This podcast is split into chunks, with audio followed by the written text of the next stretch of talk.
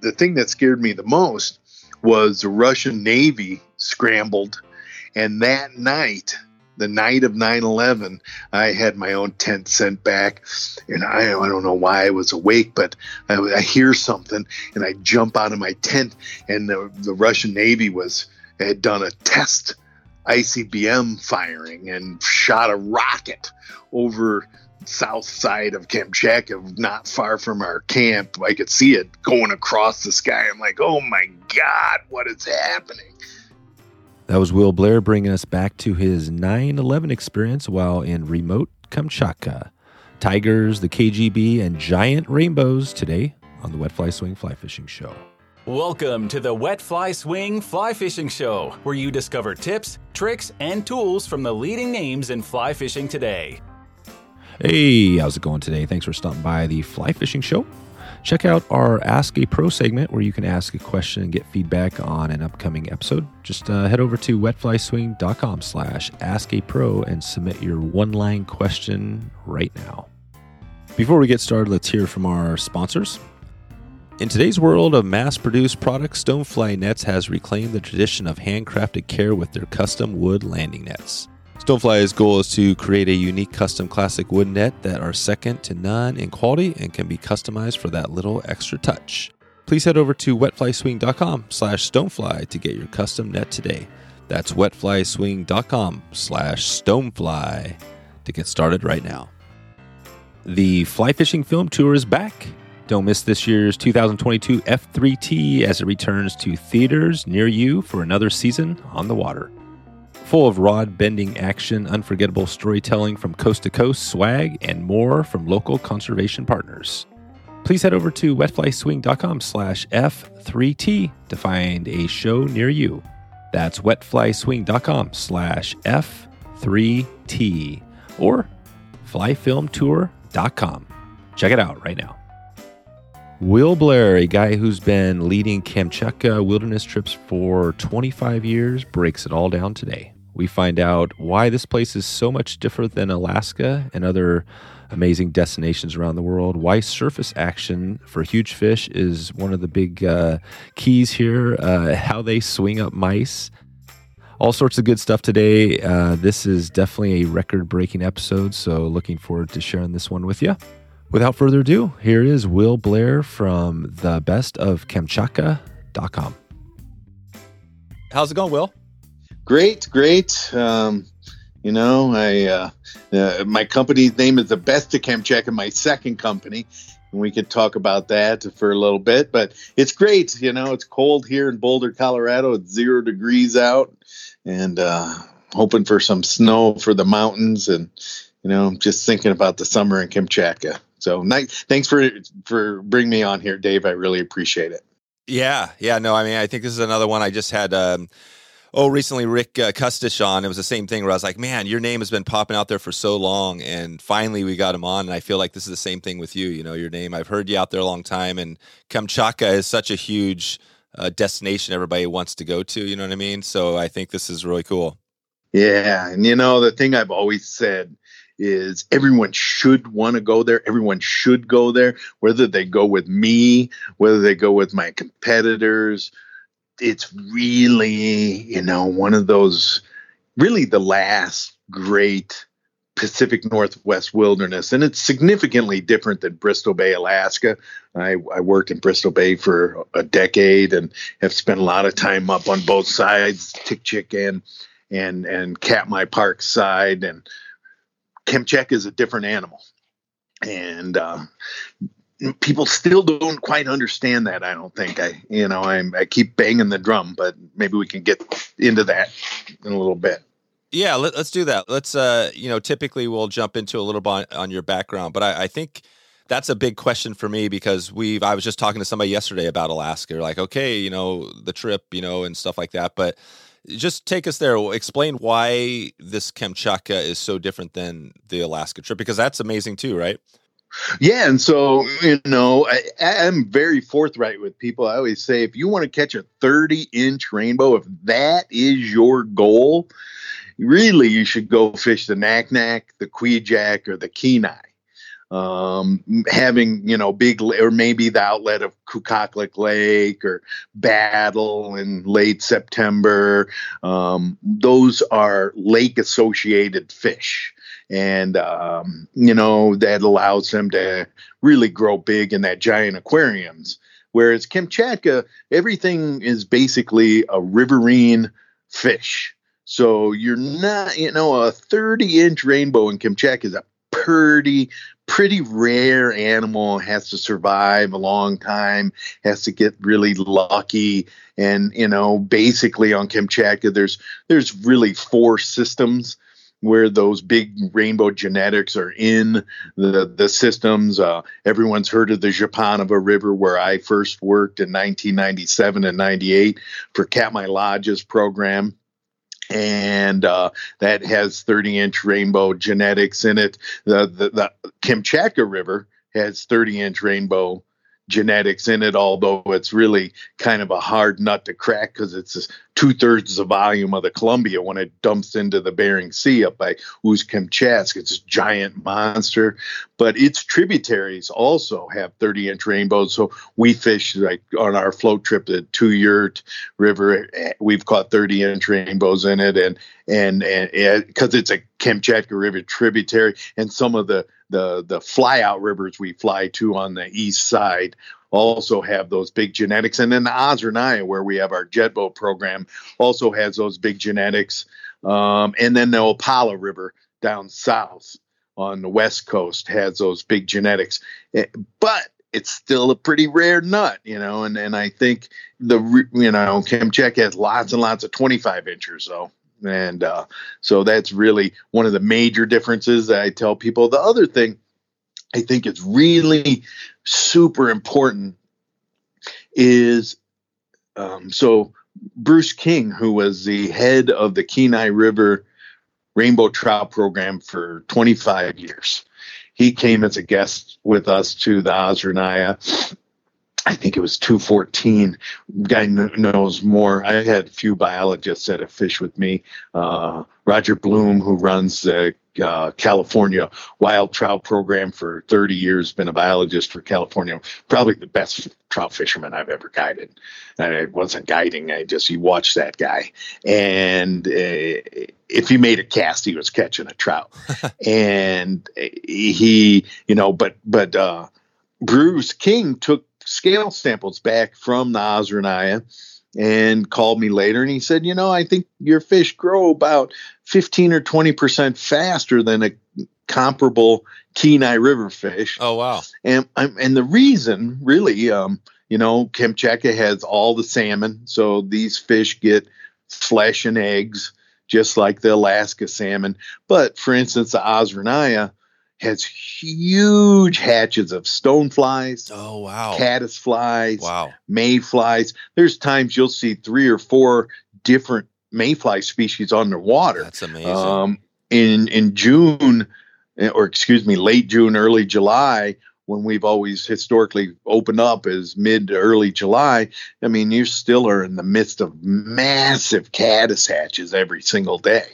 And, you know, those fish are looking up so they're surface oriented and that's why perhaps the mousing has always been kind of the thing in Kamchatka, uh, because really the fish for the beginning of the season have been eating lots and lots of stoneflies, lots and lots of caddisflies, and so that extra biomass that you really don't have in Bristol Bay or most of Alaska. I mean, you have uh, American Creek, coming out of Hammersly Lake has some decent hatches, and then you have the Copper River over on the Keen, or excuse me, on Lake Iliamna has some pretty good hatches in it as well. But those are, you know, those are kind of banana belt rivers with with cottonwoods in the drainage. One of the things about that's really also true about Kamchatka is it's heavily forested um, with deciduous trees. So um, you have lots and lots of birch trees. There's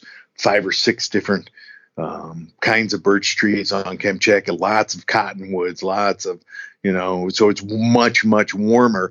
and with all the volcanoes, it's super spring oriented. So, uh, like oh, wow. the Ozernaya, Ozernaya is a 120 mile long spring creek that flows at 3,000 CFS. Jeez. Uh, and so it's kind of a, a fish factory and a bug factory. And, um, you know, that river also has crazy amounts of sculpin in it as well. And the most sculpin of any river I've seen in Kamchatka. And, and uh, so that, that is, you know, perhaps why the rainbows are abundant. They're very abundant. Um, plus, there's no pressure. So and there's no pressure. Yeah, no, I mean, you just uh, hammered it home. I mean, a- adding the bugs. Yeah, if you go up to Alaska, a lot of the places you, yeah, you don't see a ton of bugs, but there's lots of uh, carcasses and stuff like that. So that makes sense. This is really cool. So, I mean, typically, um, you know, typically we go back and you know maybe talk about how you got into this whole thing. Uh, um, well, I'm happy to give the story. Yeah, yeah, and I want to go there. I'm curious because this is a lot of. Uh, I mean, for sure, I would like to hear how you know somebody might you know get involved with, or at least know you know c- kind of take us to the river and get a feel for what it's like. Um, and you've already started to do that, but but talk about this Kamchatka. So first, talk about uh, fly fishing. How did you first get into fly fishing, and then let's take it to how you actually got to where now. It sounds like you're in Kamchatka a lot of the year. Well, when we've been operating, COVID has given us a big black eye, obviously. Um, sure, I'm there two and a half, three months. You know, you can get a 90 day visa, and I've only overstayed my visa one time, which was kind of a funny story. But um, yeah, most years for 20 years, I stayed for two, three months at a time um, and spent a lot of time on the water. I, I, for the last, I don't know, eight or ten years i don't do the in and out to town on exchange days i i prefer to stay out in the wilderness. Um, but yeah, I, I, grew up in southwest michigan northwest indiana. Uh, my dad was a big spin fisherman loved bass fishing and bluegill fishing. And then um, when we were kids we, we led a charmed life. He bought a uh, they bought my folks bought a house on Corey Lake outside Three Rivers, Michigan. Beautiful glacial moraine lake. My dad wasn't much of a fly fisherman. He, you know, threw poppers for bluegills and rubber spiders for bluegills and which we grew up doing, you know, learning how to throw it high and you know behind you and just the basic stuff. But then when I when I got in co- in high school, I always had a, a subscription to Fly Fisherman magazine. Uh, and my dad did, and we had, a, even though he wasn't a fisherman, you know, he he really encouraged my fishing habit, and I was would rather be outside than in school. And um, when I was nine years old, he gave me my first outboard motor, a oh, five wow. and a half horse Johnson and a 12 foot sea nymph boat and said, here's yours. You better take care of it. Amazing. Right. So, yeah, I mean, he was, it would, we would go all day and no one would know where we were. You know, can, I can't imagine with nine, 10, 11 year old boys doing that nowadays, but that's the way it was. And we survived a lot of kind of hairy stuff. But then about six miles from my folks' house, there's this little spring creek in southwest Michigan. It's still kind of a secret.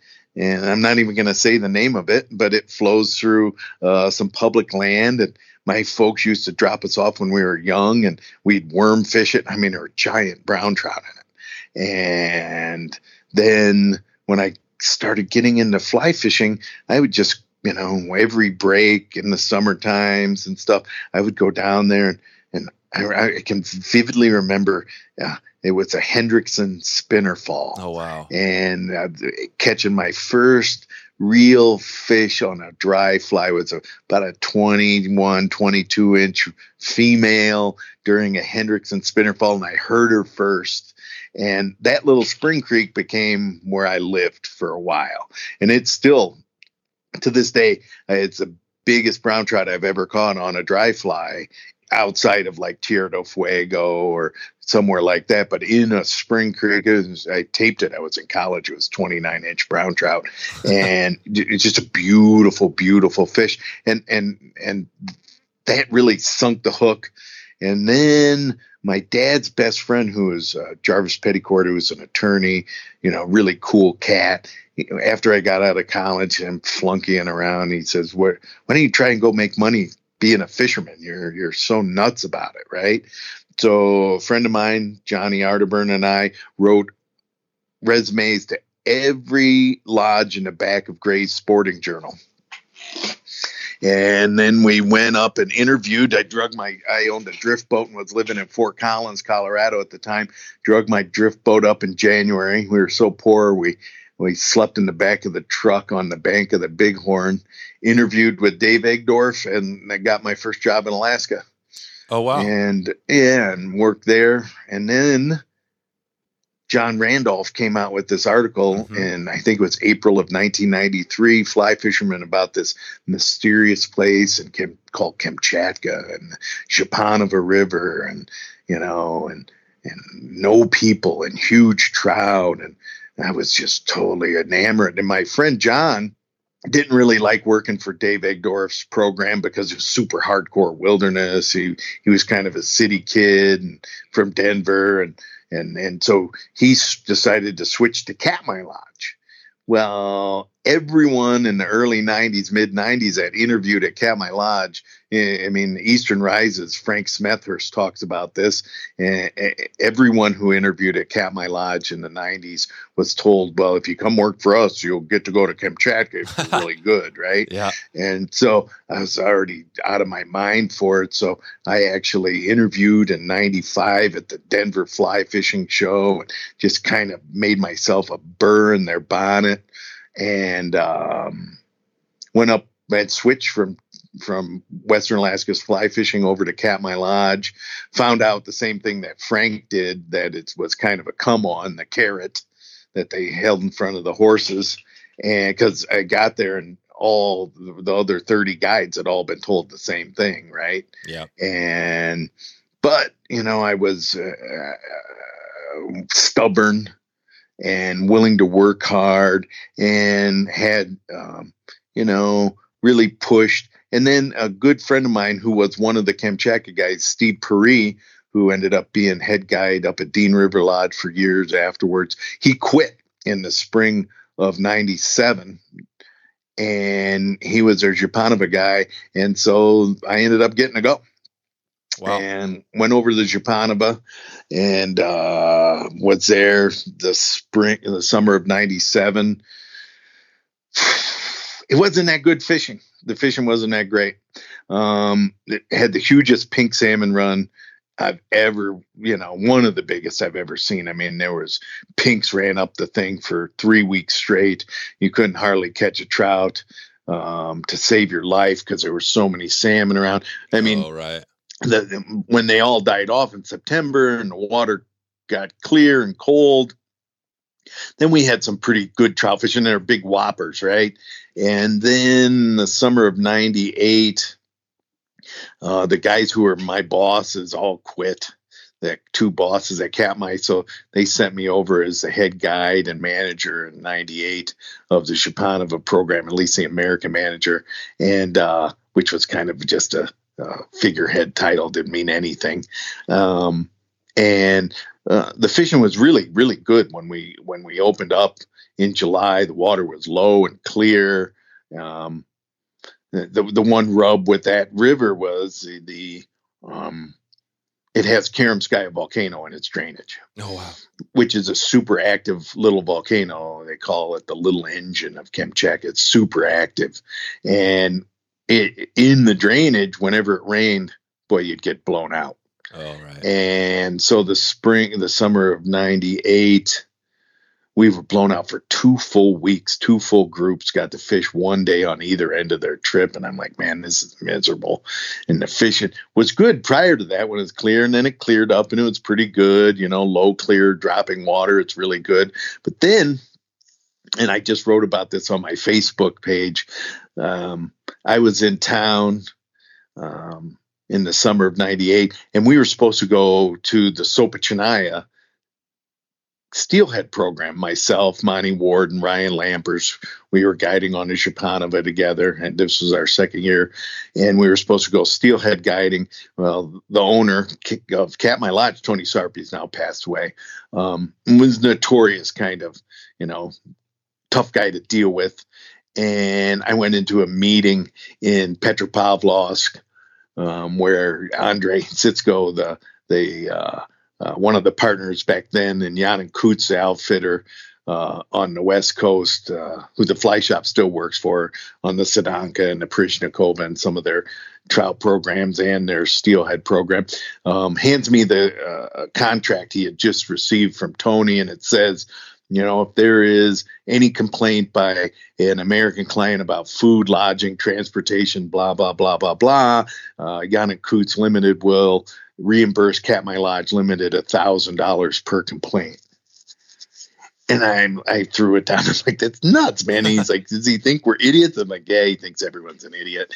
And so we didn't end up going for the first couple weeks to the Sopochnaya Steelhead program, and the two groups that didn't end up going came to Zhupanova. Well, as a kind of, you know, sorry guys, here you go, they decided to do an exploratory steelhead trip on the West Coast. So we flew over to a river called the Kolpakova. And we landed on uh, mid upper Kolpakova, pretty upper Kolpakova get out of the helicopter, unroll the rafts. In the first week, we had some really experienced Alaska guys. I mean, before we had the rafts blown up, those guys had hooked a hundred rainbows. Jeez. And all of us fished that week. We, you know, the lesson learned was all of them, and we were piled into that particular 15 miles of river and we we everybody guy everyone the guides everybody fished that day. I mean we we must have hooked five six seven hundred rainbows. It was nuts. Most insane trout fishing. And they weren't as big as the Zhupanova fish. They were you know 18 to 25 inches. But you couldn't dip your fly over the side of the raft literally and not have a fish swim up to the raft and grab it. It was insane. So we went back the next week with a group and spent the night and um, and it was just as crazy, maybe even more so. And uh, was my 31st birthday, the only time I've ever caught 100 rainbows on a mouse oh, in wow. a day. And, you know, it was terrible. It took from six in the morning till, you know, 5.30 when the helicopter's blades were running. And I was getting number 99 and number 100, but, you know, really nuts. Well, since this is, you know, uh, I, I, like to not bury people, but uh, he's already he's already passed away. So Tony Sarp also at that time was kind of scamming uh, the Russian outfitter on the Zhupanova by saying that uh, each week of 10 weeks of customers had one comp trip in it that was the group leader and instead of paying the Russian for that guy, he would keep the money. Oh wow! Well, he got caught every week by Andre, uh, kind of all off the interpreter, and and at the end of the season, they told me, you know. Uh, uh, really a cool guy who was outfitter back then, uh, Anatoly Kovalenkov. He passed away in 28. Super cool guy. Um, told me, you know, tell your boss we're done when you go home. So I went home, uh, left, Katmai Lodge's employment. Uh, went and told him, you know, I, I really wasn't interested in guiding on the Alagnak in in Alaska, and, and after I'd seen the Kolpakova, especially, I was like out of my mind. You know, here's this river where you can go catch hundreds of nice rainbows every day, and there's no one there, and it's beautiful, crystal clear, braided, looks like the Kanektok, or looks like the braids of the Alagnak, and just spectacular. And and so I left, and then I um uh, was introduced to a guy out of Colorado through another friend, and we started Kamchatka expeditions. Mm. And uh, that guy has also passed away. And um, I did 12 sports shows that next year. I brought in, we did 16 people the spring, summer of nine, three groups the summer of 1999. But that's when I met Victor Rebrikov, my partner then and my partner now. And really bright guy, former KGB major, uh, serious guy, honest guy, um, kind of no BS kind of guy. And we ran three weeks that year. I did 12, 14 sport shows that next year. My American partner, um, he didn't, he was sick. He had cancer and w- was not really involved that much. And I, we did 100, uh, no, we did 52 people, I think it was in 2000, and then 103 people in 2000 and one, including a tidewater camp on the Kolpakova. And I did my first exploratory trip up north on Two Yurt, where we do our current float trip. And then at the end of the season, after 9 11, oh. I actually stayed in Kamchatka. I was in Kamchatka on 9 11. Oh, wow. And I, I stayed another couple weeks. And then uh, um, right when um, Kenny Morrish started Flywater Travel, he brought a group the last week of September 2001, first week October, and we floated Two Yurt. And um, really spectacular fishing. Um, but on the way home from that, uh, we land in a little village called Anifguy to refuel a helicopter. And Victor, my partner, goes into the pilot's apartment and comes back with this with this fax from our partner in the US, Rudy. And it says, you know, screw you guys. I'm done with you. I'm keeping all the money. You can keep the equipment.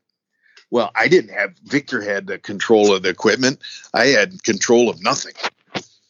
So I I go home. He won't talk to me. He won't call my wife. My wife's trying to get him on the phone and won't talk to us. Won't talk to us. Well, he and two of my former guides started a new river with all my money called Russian Rivers. I saw him at all the sport shows that next year. Holy crap. Oh yeah, I was really I was pretty pissed to say the least. Especially considering one of them had been a friend and you know, another one so this is your partner in this current my thing? American partner. Your yeah. American partner. He basically just said, uh, "Screw you!" Out of the blue, You're, we're done. Yeah, and he took about a hundred thousand bucks.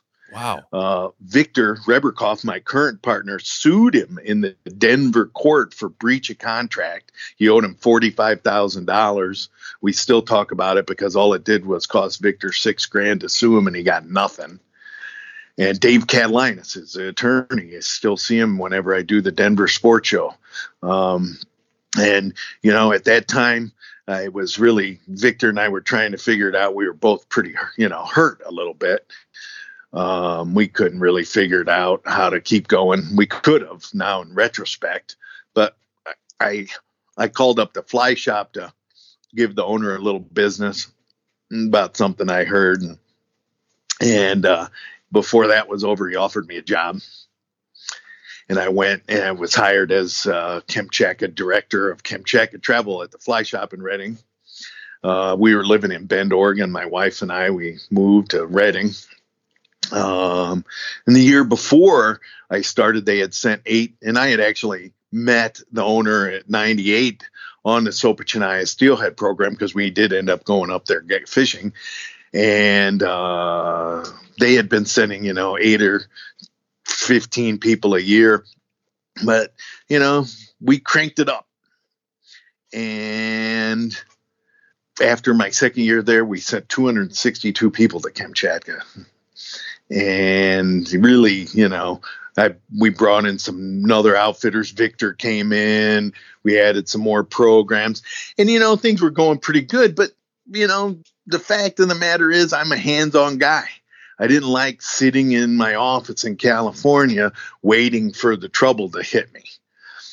When I would prefer to be on the ground looking people in the eye and saying, okay, let's fix that. Right? Like when Bobby Knight came in 2000 and he's at the Kolpakova camp and we have cots and you know he's a great big guy and he doesn't want to sleep on a cot so i had two of the russian guys build him a huge bed they oh nice they sawed lumber out That's with amazing. a chainsaw That's awesome. And, and, made him this huge bed, you know, in in the big weatherport tent. So anyway, I worked at fly shop, and then I worked there. I worked there for three and a half years. It was a great, you know, experience for me. But then I left and started the best of Kamchatka, which is my current business with Victor, my partner, and I named that. Um, the the company name is really because of Victor Rebrikov. He's really a great outfitter, and the Ozernaya River, where we have our jet boat program. Because I still, you know, on a day by day basis, I think that river is unbeatable. Yeah, this is good. This is good, Will, because you just painted a picture of. I mean, you, you talked about there's so many stories there, right? I mean, you gave us the oh, whole God. history, which I love, which I love. I mean, it brings us back to, you know, like you said, I mean, 20, 25 years ago, 30 years ago. And it sounds like the, the take home message here is that you went to Russia, Kamchatka, and after seeing it, you're like, you know what? This is where I want to work. I don't want to work anywhere else. Is that, I mean, yep. and to you, that thing that made you feel that way was what? Just the, everything, the whole experience, not just the fishing? Well, you know, so when I went to work at the fly shop, one of the nice things about that place is they sent me to Chile so I spent a lot of time down in South America, Tierra del Fuego. Um, I actually did a, a five week, eight lodge trip all over Alaska with them, which was really one of the great trips I've ever taken. So, how is that different, Will? Like when you think of Tierra del Fuego, because that's another place where everybody's like, okay, let's go down there. What's the comparison there? Because you've got giant browns. Why is Russia so much for you? You know, why is it such more? It sounds like the the adventure.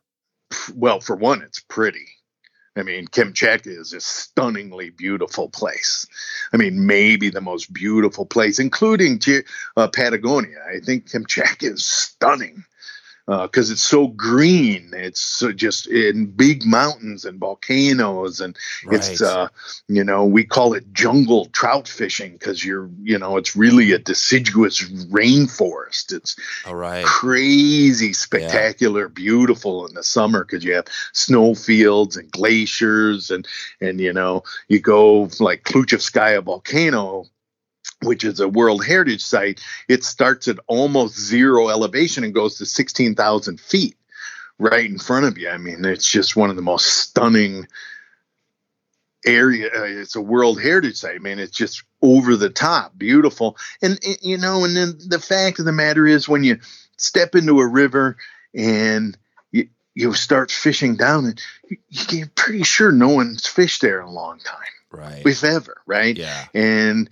you know the fish really behave very differently and they're native this is not a stocked fishing program these are not you know so the Tigil River on the west coast is what they call the birthplace of rainbow trout, steelhead, and salmon. And you know we fish that a lot on our flyout program. A lot of its tributaries. The fly shop does the Sedanka and the Prizhnikova float trips, and and you know it's just the fish behave the way they're supposed to. And if you think there's a fish at a spot 90% of the time there is. And if there's not you step down five feet and there's one there.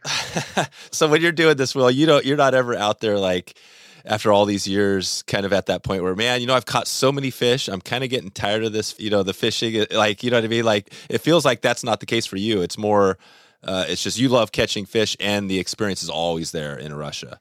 Well, yeah, and, and the style of fishing. So one of the reasons I really am happy to do this um, podcast with you, Dave, is because the wet fly swing. Yeah. So basically, that's what we do on Kamchatka, other than when you're upstream and across or dry fly fishing. The rest of it's basically a wet fly swing. Oh, it is.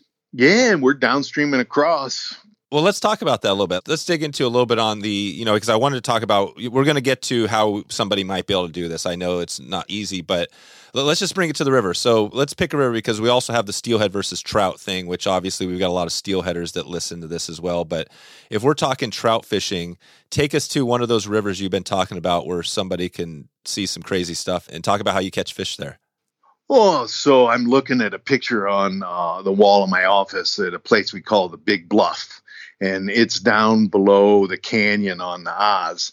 So mm, the way we run our programming on Oz is uh, we break the river into beats, mm-hmm. and each guide for the summer gets a particular beat. And for years and years and years, I would take uh, the canyon downstream, which is the farthest down, uh, craziest jet boat driving through the canyon. Um, and, you know, maybe the most challenging fishing because it's much bigger river. I mean, the area I'm looking at is 150 yards, 200 yards wide. Oh, wow. and, you know, you can you can make mistakes there, but by picking the wrong water. But like the place I'm looking at, the Big Bluff, you you park the boat, you get out, and it's all lava ledge rock for half a mile below you, and you just cast it downstream and across. And you know, one of the things that's very fascinating is we can talk about mouse fishing because that's how we do it. It's downstream and across, oh, wow. and we we cover water.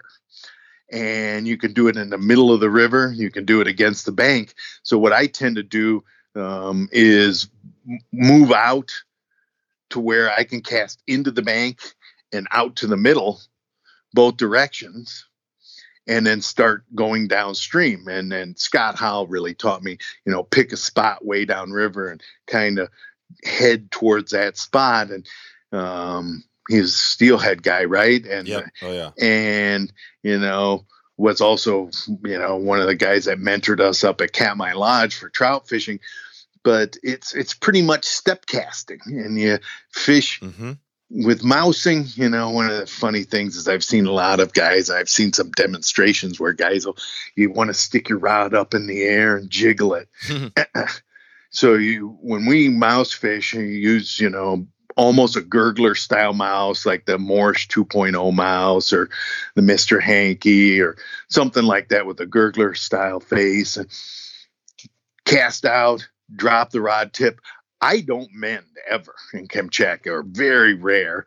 I even let it belly a little bit and then drop my rod tip, and then it's a slow chug, a lift, and you let it come all the way around, hang below you, couple strips up, nothing, take a step down, cast to the inside, the outside, cover both directions. And the thing about it with these trout is they're they're going to come after it and they don't you know they they don't they miss it but they don't give up. Oh wow. Yeah i mean there's lots and lots of times where um, one of the things that uh, i started in 2005 was hook size restrictions. Because i noticed you know these big wide gap we used to tie all our mice on like Tiemco 80, 89 size twos and things like that. It just killed tons of trout. Yeah, they're just taking it. Yeah, down in the gill. So we started using, you know, this Morrish 2.0 style and small stinger hooks and things like that. And still the big body tube flies are really good tube mice. Um, and the fish come after it and you, know, you pull it away from them and you can put it right back down in the same spot. And it's almost, well, I, I've watched them from up high. They will see that thing coming and they'll triangulate on it and they'll hit it the second it hits the water. Oh, wow. Yeah, sweet.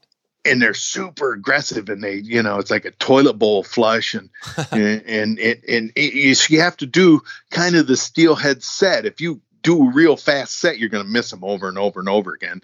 You want to do a nice, slow, solid set over your uh, opposite shoulder or the shoulder that it's moving uh, that direction. Um, and you get a good hook set. And with these small stinger hooks, it gets them right in the corner and, and it's beautiful. But the thing about it is there, there's times you can hook them. They'll jump, throw the hook, land and turn around and come back and grab the fly again. I mean, there are lots of instances where we've hooked fish three, four, five, six, seven times, solidly hooked, and they're still going to come get the fly.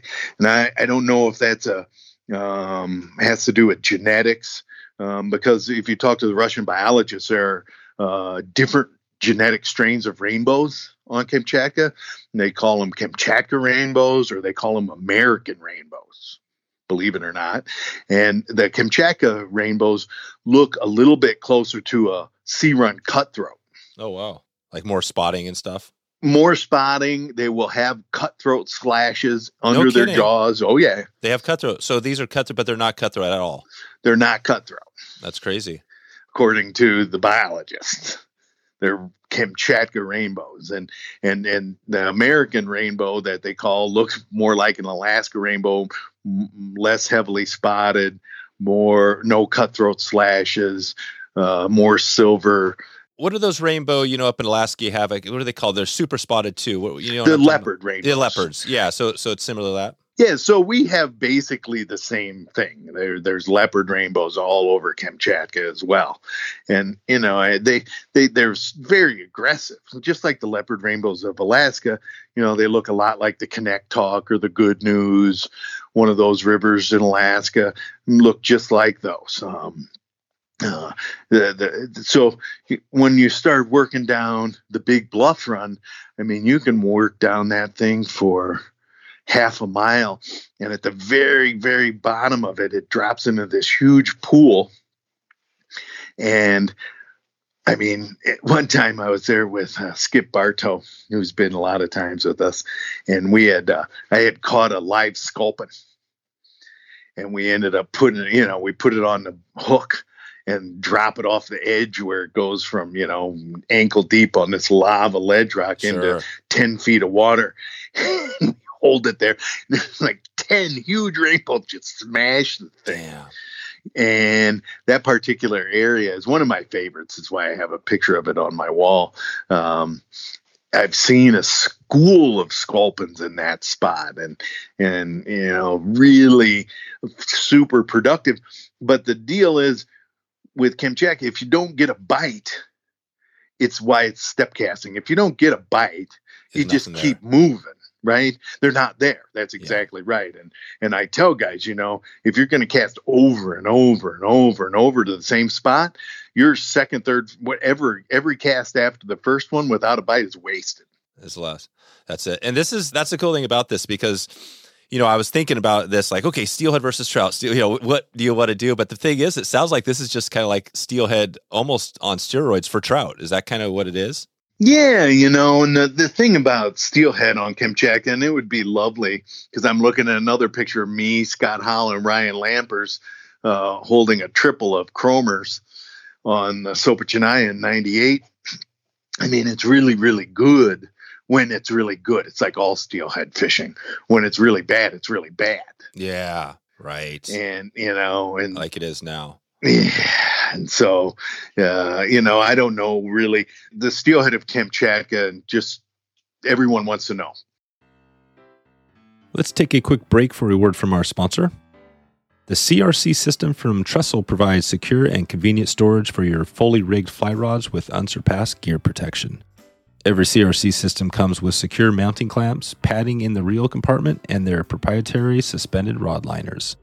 Leave your gear on your vehicle full time or quickly take the CRC system down and telescope it into carry mode in just a few minutes with the fastest and easiest to use mounting system on the market. From the very first time I connected with John, I knew this was going to be a great fit for the podcast. Uh, making it easier and faster to get on the water is a huge part for me, especially in the ever crazy and increasingly busy world. Not only are these rods secure for me and the family, but they are always rigged and ready to go. Equipped with their patented protective no snag reel up design, this is not your average rod carrier. Carrying your rods with reels facing up means more protection for your guides, blank, reel seat, and also allows for a better fit if you have a hatchback. Too much good stuff here for me to cover it all, so I'm going to have to send you over to uh, Trxstle and check it out for yourself you can go there right now. Just uh, take a look at wetflyswing.com slash trxstle and you can get started right now. That's Trxstle, T R X S T L E. That's T R X S T L E. You support this podcast by clicking over through that link to check out what John and the Trxstle crew have going right now. Okay, back to the show. How is that going? Yeah, I've I've heard Kamchatka's doing like actually this is the one place where things are uh, doing well for steelhead still. The reason why that is is one is remoteness. Um, two is they are a red book species, which is basically uh, a version of our Endangered Species Act. Oh, so to fish for steelhead on Kamchatka, you have to go through uh, Wild Salmon Center. The fly shop represents them, and Moscow State University. And for they've been going up to a place called Cape Utkholok, which is this little knob on the west coast of Kamchatka, because the steelhead in Kamchatka are only from Cape Utkholok to Ust-Bolsheretsk down south. That whole that's a small area uh, comparatively to like the west, the Pacific Rim. Yeah, comparative. It's like maybe a 300 mile long area with a bunch of rivers, but it's still geographically pretty small. So eh, they they put them on the red book listing, and you can't, you know, I can't say I'm gonna start a steelhead program on no, Kamchatka, and I'm gonna research. Yeah, yeah, yeah. It's all research, and and so they have on Cape Utkholok they have uh, biostations with Wild Salmon Center, Moscow State University, funded with angling dollars, and so they have people watching them because we, no one ever wants to use the, the dirty word of Kamchatka, which is poaching. Um, you know, eh, the rivers like we were on the Sopochnaya, I don't think anyone's sport fished that since Katmai Lodge's last year there in 2000, so 21 years ago, right? I had a uh, biologist friend of mine tell me it's still good. And that's probably just because it's so remote and so hard to get to and so expensive to get to. And, you know, some of the rivers down south. So actually in 2000, right before um, my original business, Kamchatka Expeditions, fell apart, I had signed a contract with uh, Wild Salmon Center to start a uh, steelhead program on a river called the Krutogorova. One of the issues I always had with like those steelhead programs up north and the Sopochnaya where we were is if the water's up or down and there's no fish coming through or you can't fish it, guess what? You're you're playing pinochle, right? And so because they're kind of tundra creeks. They're oh, they're right. tannic colored. Um, where you were standing in ankle deep water two days before is now up to your waist, and you're going to drown if you put your toe in. And and the fish are running through the willow bushes. And, and so I was always like, huh. But then when we came out of the Sopochnaya in '98, uh, we stopped at the Krutogorova, and Monty and Scott went out and caught a dozen big steelhead in a, an hour and a half and that river, that one, the Oblukovina and the Kolpakova, where I ended up having my uh, tent camp, um, all have steelhead in them as well. But they're somewhat accessible because there's road there for Gazprom. I don't know, which is a big gas consortium and I don't know exactly what kind of shape those rivers are in. Uh, I, I, did read, and I don't know what the situation is, but there was an Indian company going to put a big coal mine on the Krutogorova. But there's some others, the Icha. So my plan was because those rivers down south are bigger, they have good rainbow populations in them. That if you don't have any steelhead coming through, you can go trout fishing, right? And at least have something to do besides sit in a tent and look at each other. That's the big one, right? That's the big thing here is that you got, uh, yeah, steelhead is just, it's not as, um, you can't count on it, right? I mean, you got the trout up there. If you're going to plan a trip to Kamchatka, it sounds like this rainbow trout fishing is the thing. Well, it's this, and uh, like we said, it's probably the thing you can do. You can actually set this up versus steelhead, where it's more of a research type of deal. Right. You know, and and and the, there's one of the things uh, uh, that uh, is true about Kamchatka is there's lots of clear running rivers. It's not, you know, you're not dealing with lots of glacial rivers. So, you know, you have super clear running rivers all over the place.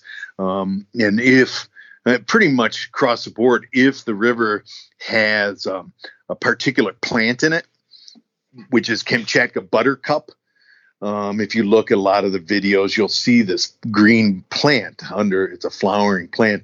Well, it likes to live in water, two and a half mile an hour water, slow water that uh, the trout like. Um, one of the things I learned doing all the exploratory trout pro trips over the years, yeah, the Russian the Russian uh, pilots always would love to drop you way up in the mountains. You know, and you drop. We did the Rosochna on the East Coast exploratory trip. I mean, my God, they dropped us dang near up in the mountains, and you know, certainly there were kings spawning and stuff, but we didn't see. You don't see any oh, trout. high. Yeah, you don't see the trout. You see grayling and dollies, but those rainbows like to be out on the plains. Yeah, gotcha. W- where the water slows down and warms up a little bit, and and so you know, I've always advised people, you know, if you want to go salmon fishing, stay in Alaska. Oh, really? So so Russia isn't the place for salmon. Oh yeah, Kamchatka. Well, I think Kamchatka would be the place for salmon if. I mean, I can't imagine what the lower Ozernaya would look like during the silver run. I mean, it must be insane. But I've only been down to the mouth one time. That was opening day of 2014. It took me five hours by jet boat to get there. Oh wow! You know, just, so that's it. It's just too the remoteness is part of this. So, uh, and, and, obviously, there's a ton of places I want to dig back into. You know, the the fishing and maybe some of the other areas. But um, let's talk uh, briefly about you know getting there, like what it takes. Like if somebody is listening right now and they're thinking, okay.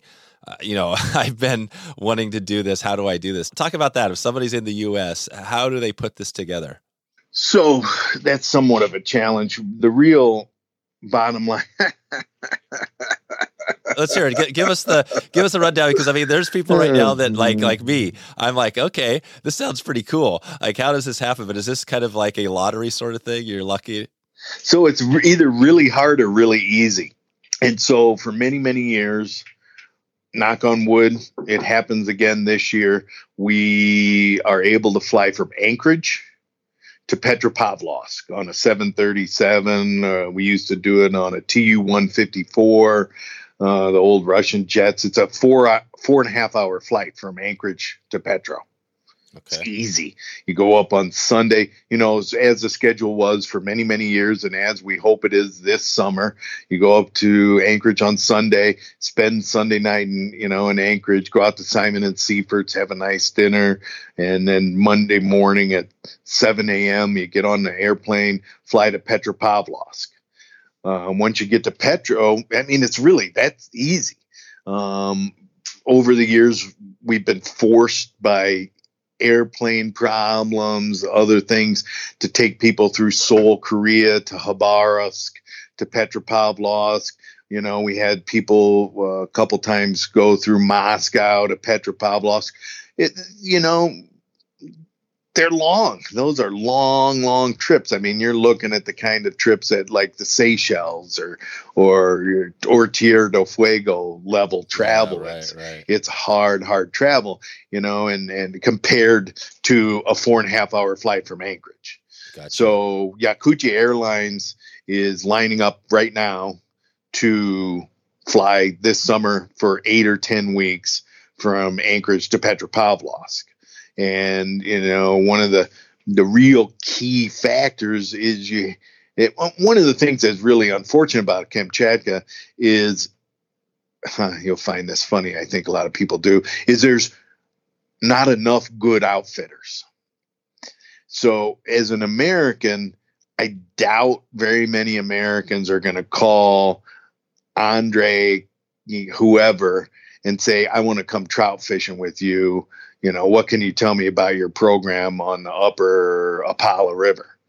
So the Americans, as I do, I do the marketing sales and I talk to everybody and I email and I handle it. My Russian partner, Victor, he's a hunter.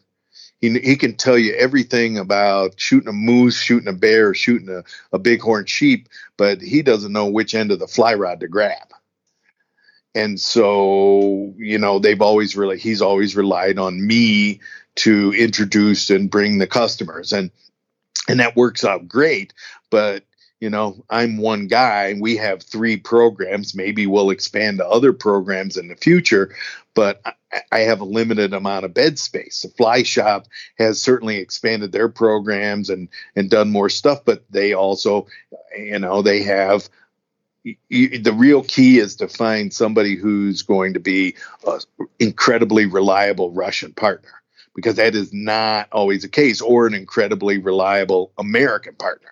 That's right. So you guys don't have a problem filling trips up here. This is not something where you're like, oh, we're worried about getting uh, filling all these slots. It's all covered. You don't need to do a heck of a lot of marketing. Is that the case? So, well, I do quite a bit of marketing, and and and pre-COVID, it was always you know a scramble to fill. You know, so the Ozernaya, where our jet boat program is, has always been the easiest to fill. Um, we take eight people a week there. We have four jet sleds. We're on a super remote, insane river. We have little four cabins, two people at jet boat. Svetlana Halavina, who runs our the program is an English teacher. She's the best. I'll put our food at that program against any lodge in the world. Really? Any lodge in the world. So this is the lodge. So this is like your Kamchatka lodge trip versus yep. say throwing out the rafts and doing the remote raft trip. So we we don't have a trip where we don't have cabins. Oh, gotcha. So our float trip below Two Yurt Lake, there's five sets of cabins we've built, and so people float in between the sets of cabins. Um, you know, I've done a lot of tent camping over the years and remote float trip tent camping. That's fine, but you know, for instance, you're just not going to get the demographic who has won the time and the money yeah, you got to make this comfortable. This is yeah. Uh, this is an expensive trip, so yep. somebody that's coming wants some like like you said, Bobby Knight doesn't want to sleep on a cot. No, he doesn't want to sleep on a cot. He doesn't want to pack his bags every day. And so guys go to the Ozernaya Lodge and they have their own cabin and they explode in their cabin and they cruise on down to the dining room and Svetlana has coffee at 5:30 in the morning and you know she's making breakfast to order and has a giant pile of blini or crepes and and it's you know they go out and fish they come in they grab a beer and it's real you know real comfortable. And and so and and you're getting the level of fishing that is expected in Kamchatka. That that's really a key. Um, one of the things that uh, uh, unfortunately some of the rivers closer to town see w- with all our programs we're 350 400 miles from petropavlovsk yeah, you fly. So you go to Petro if you can get there from Anchorage, or you start there, then you fly in with the small plane to your. So well, it's very, very, very straightforward. We, if you look, you land in Petropavlovsk, and if people are to look, and I think this is really important, certainly with all fishermen on Kamchatka to understand this. When you look at Petropavlovsk, you land, it's in the Avacha River Valley right on the sea, uh, the the Bering Sea, uh, Vacha Harbor, and it's completely surrounded on all three sides by giant mountains. So back in 207, after boy, I remember Bobby Knight when we had the Kolpakova camp, we had to fly from Petro by helicopter to oh, camp. Yeah, so uh, to date, small planes have not been developed on oh. Kamchatka. They're talking about it. How long of a heli flight is that from uh, Petro to the camp? Well, so in 2007, we made a, a company decision we're not going to fly out of Petro. And here's why because you land in Petropavlovsk in early August, 80% of the time it's going to be fogged in. Oh. So you can sit there like we did with Bob for two days. Oh, damn. And you're on a six day trip, get you've lost two days. And that's no fun sleeping, uh, sitting there at Petro for two days. No, no. And so, based on where we are on our programs, we jump on a bus. We drive over and around the mountains. It's about two and a half, three hours now. It's all paved into the Kamchatka River Valley, which has got a huge rain shadow and once we get to Milkovo, it's about three hours by bus. It's all paved now. We get to Milkovo.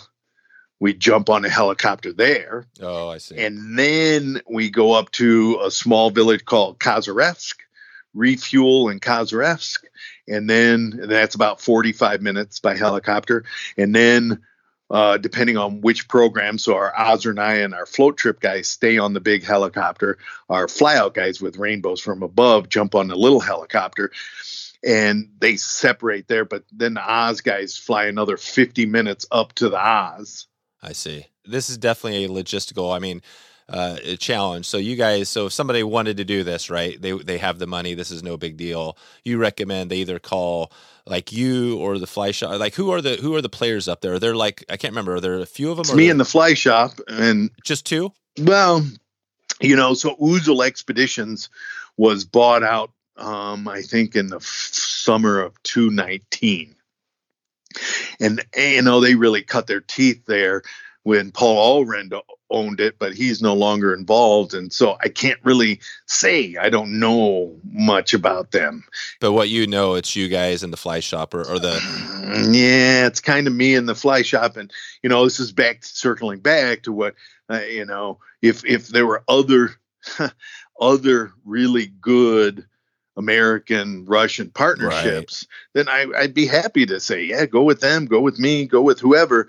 But you know, right now it's just the two of us where I can feel comfortable saying, yeah, you know, people are going to get a good trip because my, my we live and breathe on repeat business. Uh, two of my favorite repeat guys.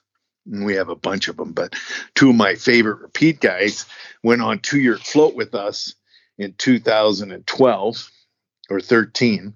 And then in 2014, on kind of a whim, I started a full flyout program I call Rainbows from Above, where we stay at uh, my Russian partner's uh, spring bear hunting lodge on the, the west side of Two Yurt Lake.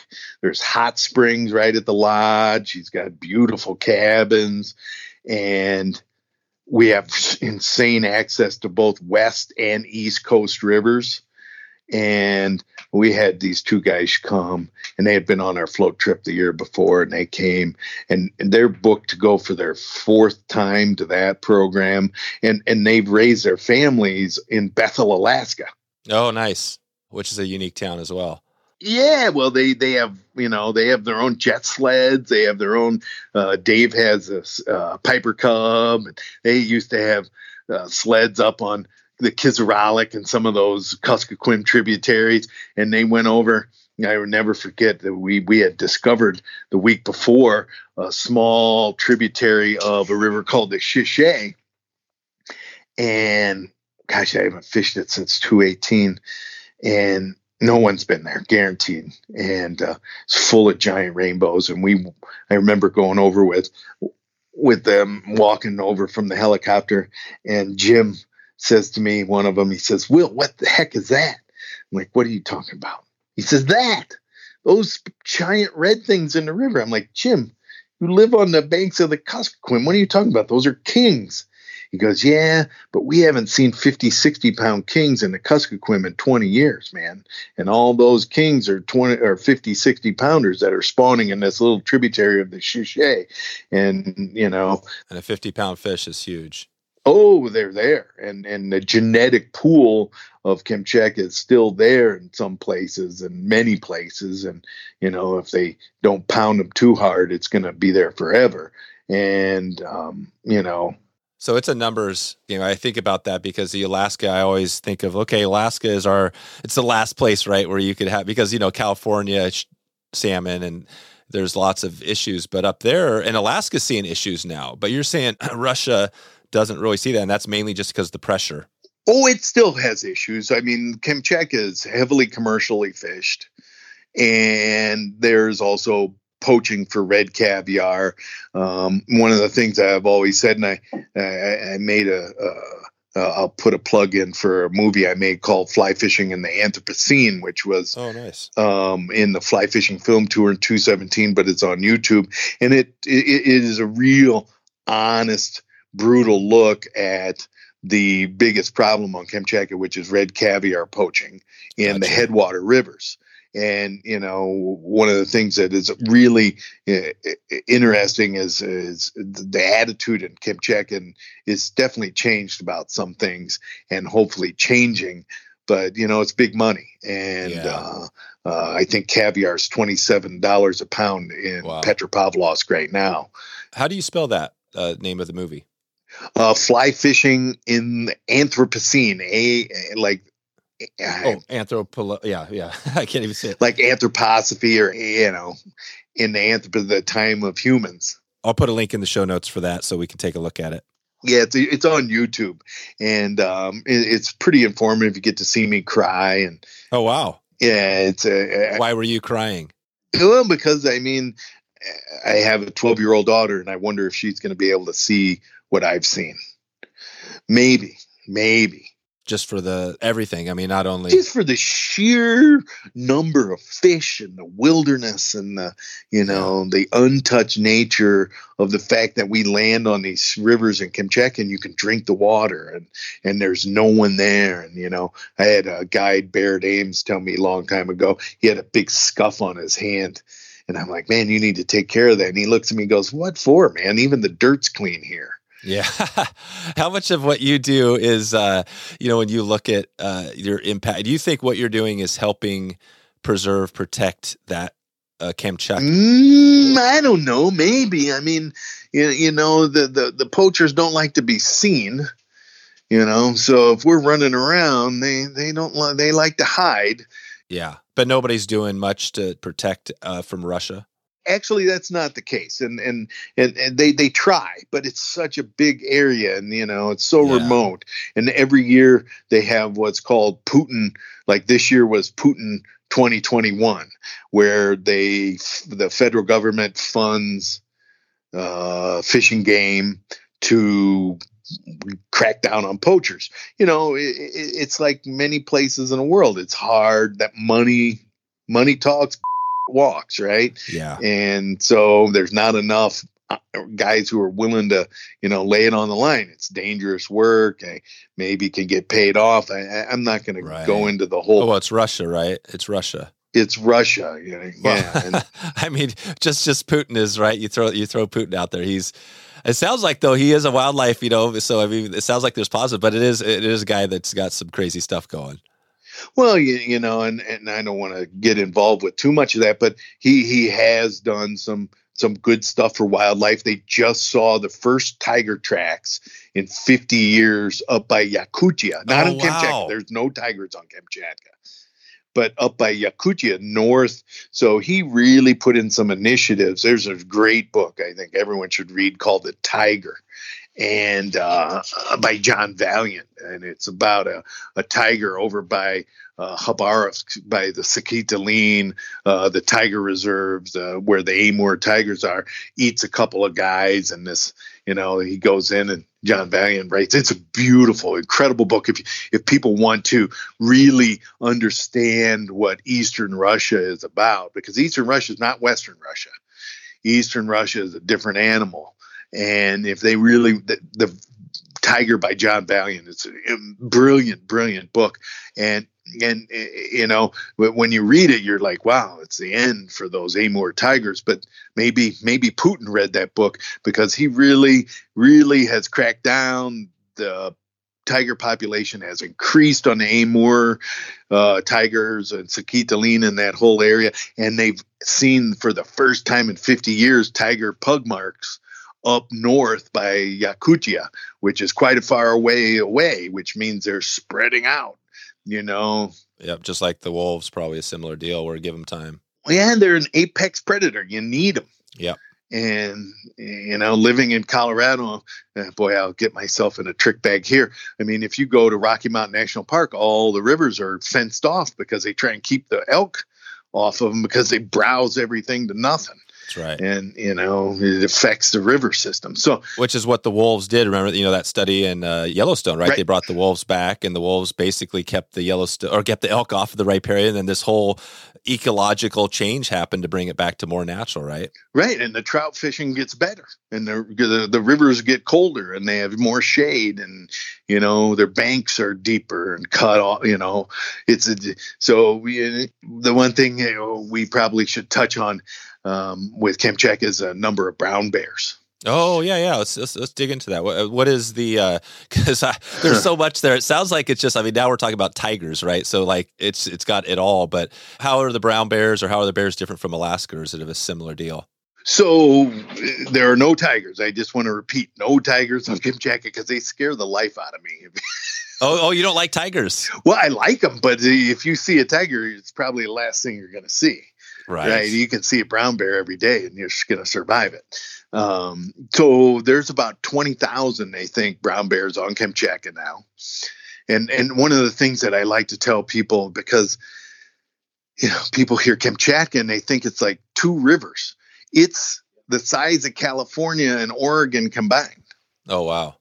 So it's a huge area, you know, it's a massive, massive area, but still small. But, you know, has big numbers of brown bears because a lot of salmon, obviously. Um, they they get hunted on Kamchatka, so they are relatively afraid of humans.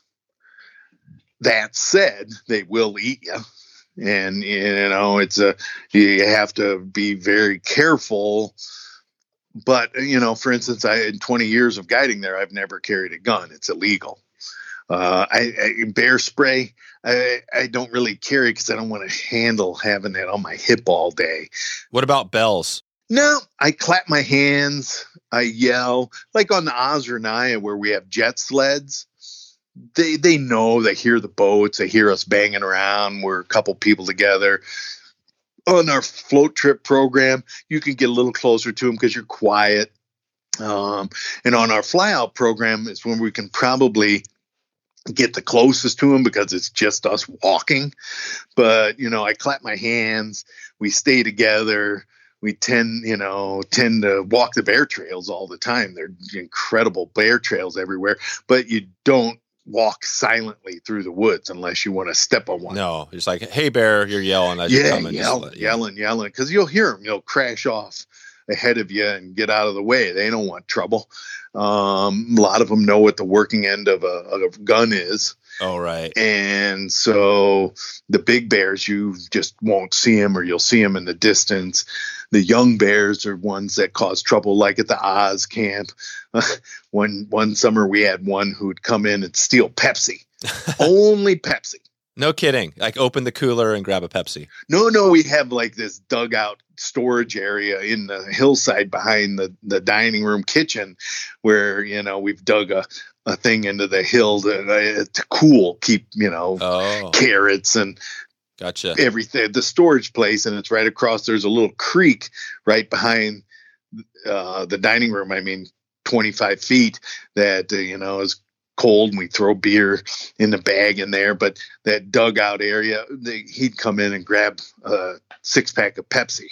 And, you know, one time he grabbed a wheel or a different one grabbed a wheel of cheese, like a $250 wheel of cheese. And that thing still hasn't pooped. That, that poor bear. But they, they, they, you know, they, they can be, it's the young ones that are troubled. Yeah, yeah, yeah. Do you guys have to ever like what happens when it's a troublesome bear? I mean, is it something they can die? Well, we try not to kill them. Yeah. But you know, there's rules about it, and but you know, you can't you you can't take the chance. Um, in 213, I'm looking in my office right now. I have uh, a necklace of great big giant bear teeth from one that got shot at oh wow the Oz at 213 right by cabin one I mean, they, they you just can't. He was a ten foot bear, you know, a thousand plus pound bear, and he just wouldn't stay out of the camp area, the lodge area, ever. No matter right. we shot him in the butt five times with birdshot, you know, through rocks. No kidding. Him. The bears, dogs are biting him every day, and you know the uh, we, so every lodge, every camp area has what are called Kamchatka Laikas which is a uh, specific breed to Kamchatka of bear dog. Oh wow! Yeah, what do they look like? They look like a husky, but they have a curly tail, big fluffy curly tail. And on my Facebook page, I have video, drone video of our three dogs biting and chasing a bear right at the lodge area. And you know, they're they they do a really good job, but sometimes the bears are, you know, they're oh yeah, they're big, thousand pounds. Yeah, they're big. You know, has anybody ever been uh, has anybody ever died or been mangled by a bear up there? No, no, no, none of us.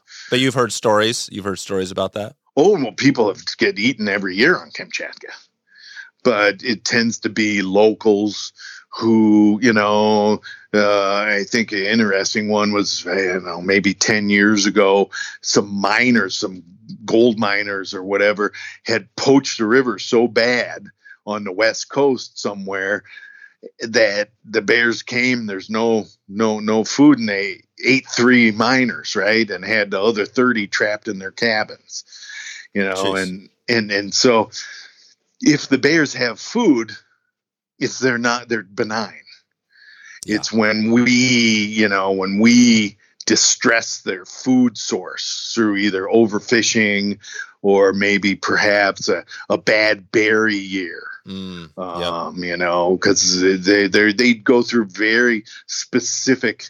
You know, when we went to the mouth of the Ozernaya, I drove down there with the guys, and there's a commercial fishing base down there, and they knew we were coming, and they were really cool to us, and and uh, they had really wild dogs, and it was July, and the salmon were just starting to come.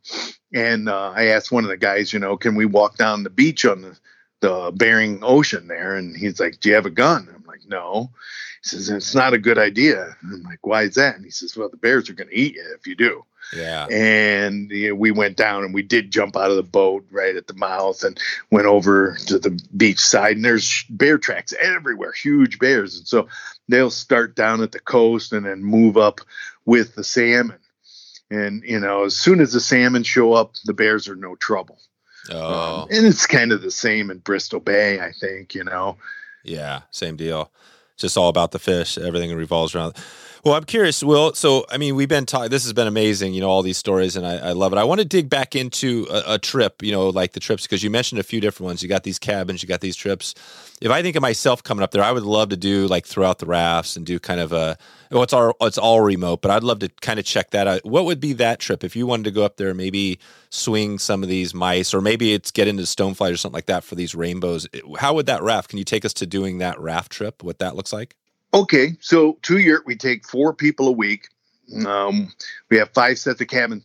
One of the things that really, uh, some of the after working on the Zhupanova and having some dirty water, I, I, I really uh, um, one of the words I learned in Russian, chista, which means clear. So chista voda is clear water because there's enough clear rivers there that I, I don't I don't have any interest in going to a river that has color or is right. potential for dirty. It just seems crazy to me. And so my Russian partner in 1999 signed a 49 year federal lease with the Russian government for the entire Tuyurt River Valley. Wow. So that starts at Tuyurt Lake. Tuyurt. How do you spell that? uh, well, we just call it two yurt, T W O Y U R T, like two yurt. Oh yeah, two yurt. Yeah, so it was a historical area where the the the reindeer herders would would uh, summer was up at the base lodge where the base lodge is and up in the hills there, and uh, there's not much of that anymore. But he signed a 49 year federal lease. The lake gets I don't know, half a million sockeye salmon in it. Um, silvers, chums. We've even seen kings spawning in the lake. Nice. And um, and he does bear observing. You know, in the summertime in July, you can go down to. Uh, it's a 20 minute hike from where we are doing our fly out to Upper Tuyurt Lake river, excuse me, upper Tuyurt River. You can go there and he's got little towers built and you can see 20 giant brown bears. It's like going to Brooks Falls in Alaska with no people. and so, you know, on the far side of that, where it comes out, where the outlet is, it's really good trout fishing. And so we put in, uh, that's where we do our float trip. It's always clear. There's no chance of it blowing out. So you heli in? Do you heli into the spot?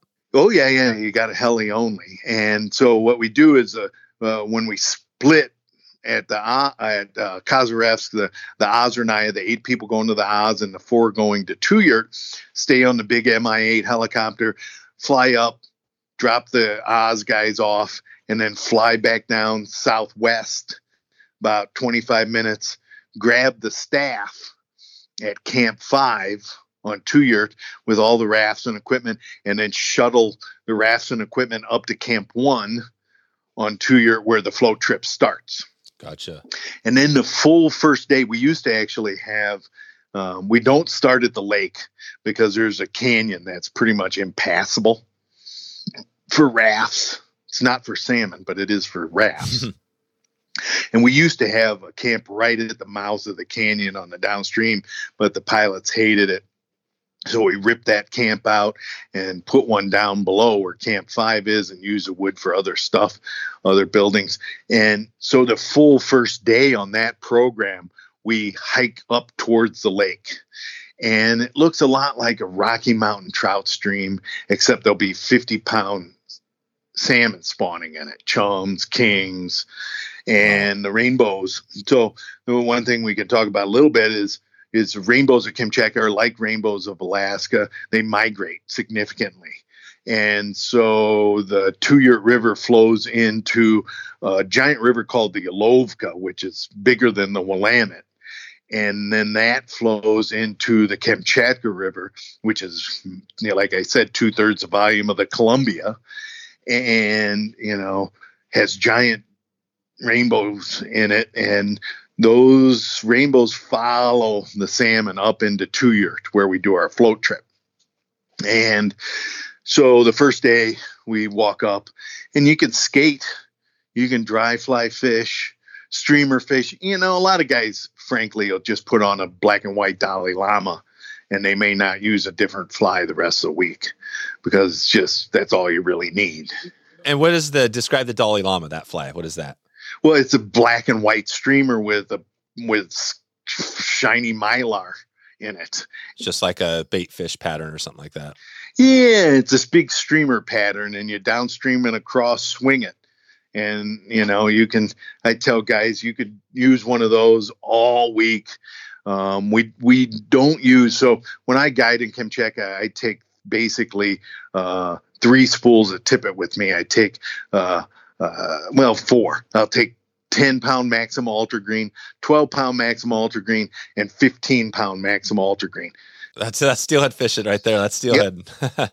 for rainbows. And then I'll take maybe a 2X spool. I'll take a 2X or 1X spool for dry flies. Yeah and you know so we don't lose flies very much and you downstream and across and let it hang and so the first day we we hike up fish back down to the camp. And it depends on client's ability. Like if i have young bucks we'll hike almost to the mouth of the almost to the lake. And you fish in the canyon area and i mean it can be guilty kind of fishing. I have a couple of docks out of hayden idaho and they they've gone a few times. They're always like god that place makes me feel guilty because there's so many trout there. Yeah it's easy. Yeah it's super easy are you guys getting them on the surface too? Or when you say dry flies, are you throwing out a, a Hendrickson sort of thing or a stonefly on the surface? Sure, of course. And so day two, on the first full day of floating on two yurt, you go from camp one to what we call birch camp. And uh, camp one, I don't have a good name for it. We call it camp one. And we every place has two story dining room, uh, staff quarters. Every guest gets a little A frame, two people to an A frame, wood stoves. It's pretty nice, hot showers. Now, this is Camp One. Uh, tell me, let me get back to this. So they drop you in. Yep. When you drop into Camp One, you're actually at a place that has an actual facility. Oh yeah, yeah. There's there's three cabins. There's a dining room. There's shower building. There's flush toilet outhouses. Gotcha. It's pretty yeah. nice, and you can walk 25 yards to the river and immediately catch a fish right there. So, guys, uh, one of the things that I think it's really key to our program is we get on that bus, we jump on the helicopter, we fly out, and for the Oz and the, the two yurt float, Oz Jet Boat Lodge and two yurt float program, those guys catch trout that day. That's awesome. Yeah. Yeah. The day they left Anchorage, they're going to hook a trout that afternoon. And our flyout program, which I'll tell you about a little bit later, the, you, you, we don't really fish that first day. We sit in the hot springs, and um, but which isn't bad either, which is pretty nice. Nah, it's not too bad. And and so uh, then the first full day of floating from Camp One to Birch Camp, Camp Two, I consider that one of the most spectacular stretches of rainbow trout fishing anywhere in the world. It's like the Madison River. It's kind of, you know, got some chop on it.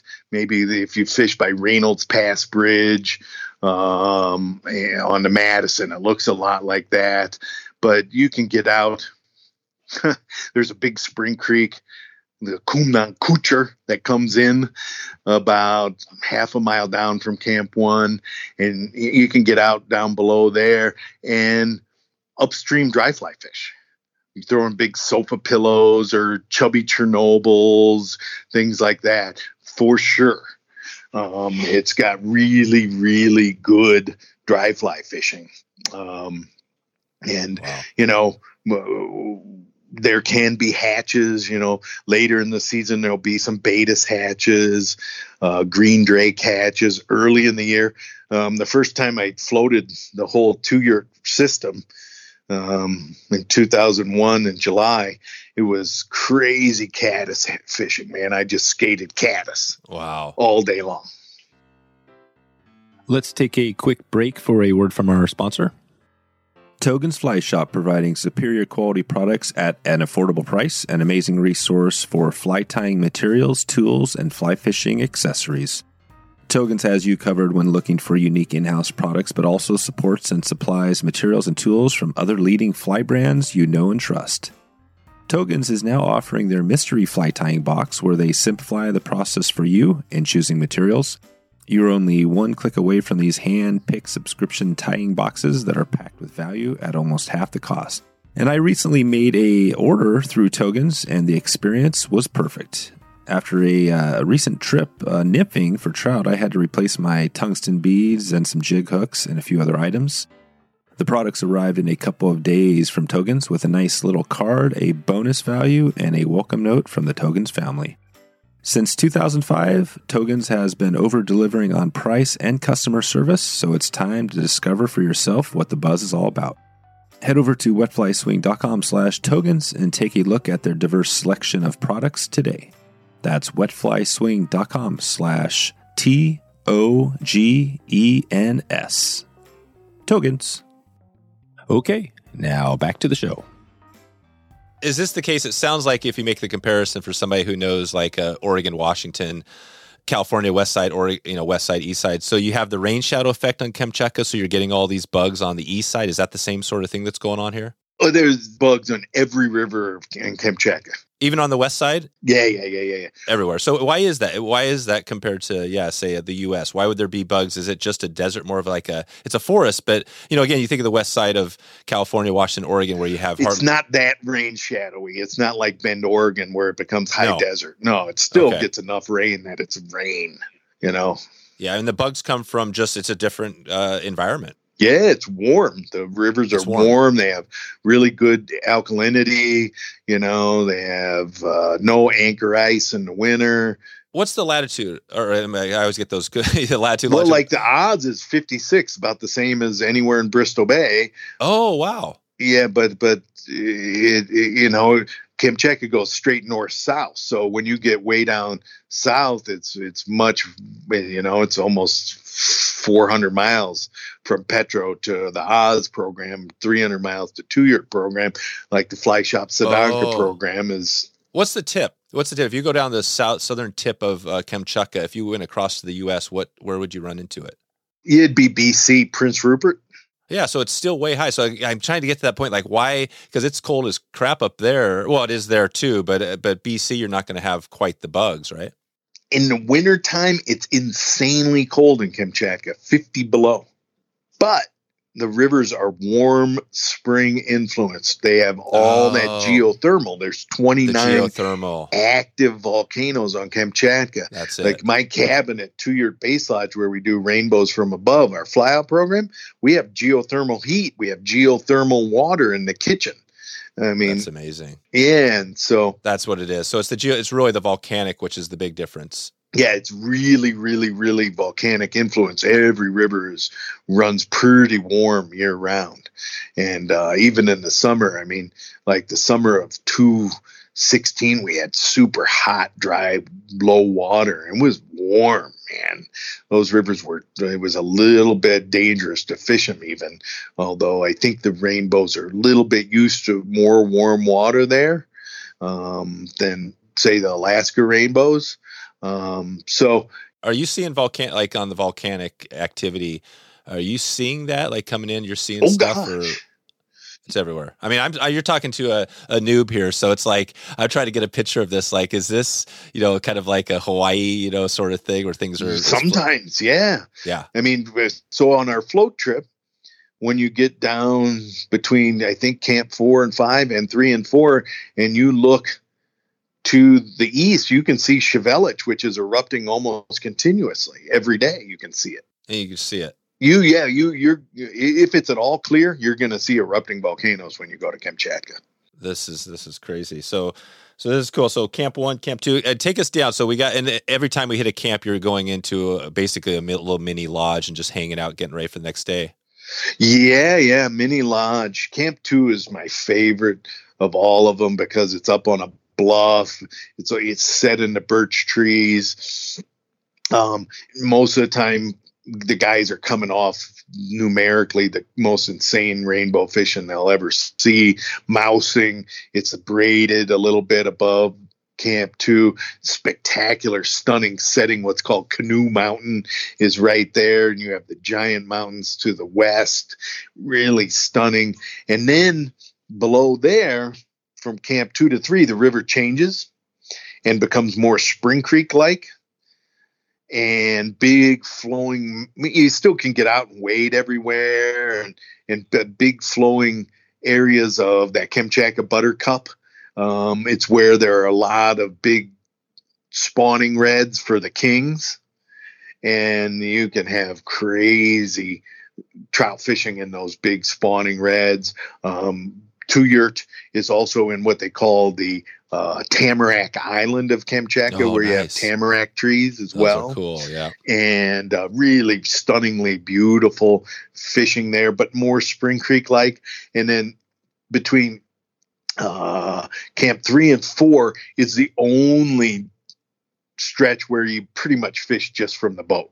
Um, Oh, wow. Yeah, the river gets much more channelized, big undercut banks, sweepers. Big flowing mats. It's oftentimes where we'll numerically catch the least amount of fish, but the biggest ones. The biggest. What what is the what are you guys using for boats? What are these rafts? Oh, they're just 18 foot, uh, 20 Oh, they're foot. big. Yeah, 18 footers, two people in a boat. You know, I'd like to have some schwankier boats, but, you know, getting stuff to Kamchatka is still not easy.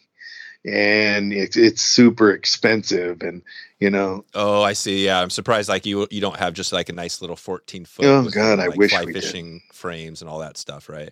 well, we have frames on them, you know, but uh, the fact of the matter is, uh, so there's one fly shop in Petropavlovsk, right? Yeah. and and and the cheapest version of Simms waders, which you could buy for 250 bucks and and in at Front Range Anglers here in Boulder, is a thousand bucks. Oh, everything's everything's four times or five times as much. Yeah, and it, it- well, that kind of stuff is. Some things are not, like maybe fish or food, cer- certain things. Yeah, raft's gonna cost you some some change. Oh, raft's gonna blister you, right? Um, you can get outboard motors, maybe cheaper, but aluminum boat, an aluminum john boat's going to be three times as much. A pair of waders, you know, I take ten pairs of waders with me every summer for the guides because Gotcha. they, it's a thousand bucks if they want it, and the guys in the shop will look at them and go, "If you don't want it, go away." You know, wade wade the wet. Right. How do you get the jet boats? I'm not sure how big these boats are. Do you fly those? How do you get those things in there? Oh, they get shoved in the Mi-8 helicopter. Things can carry ten thousand pounds.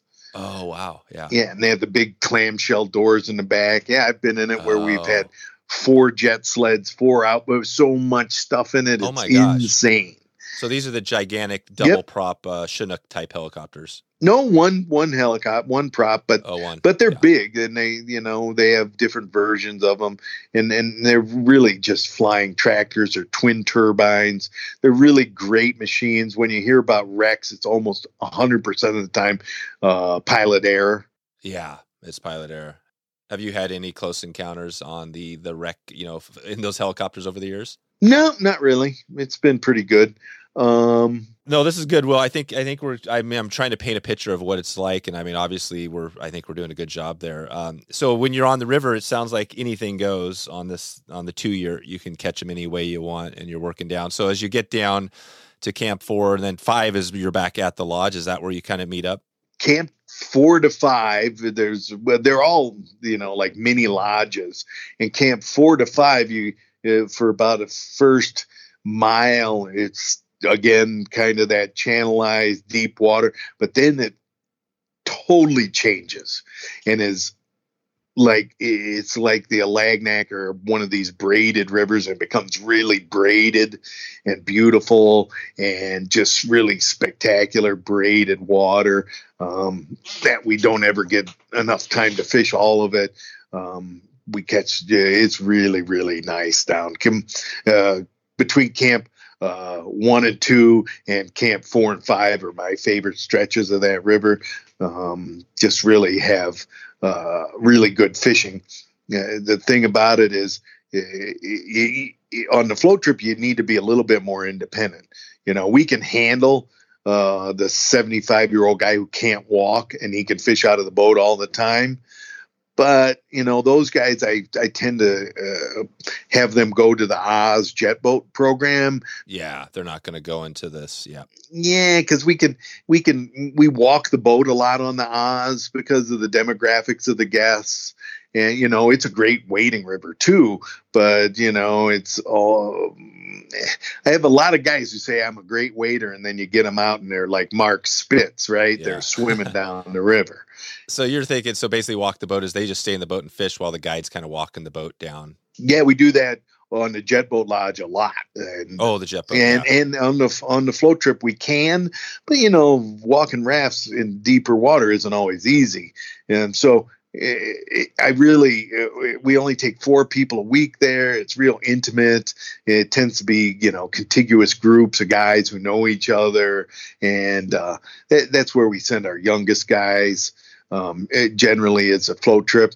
The the thing that's really cool about Two Yurt is it's always clear.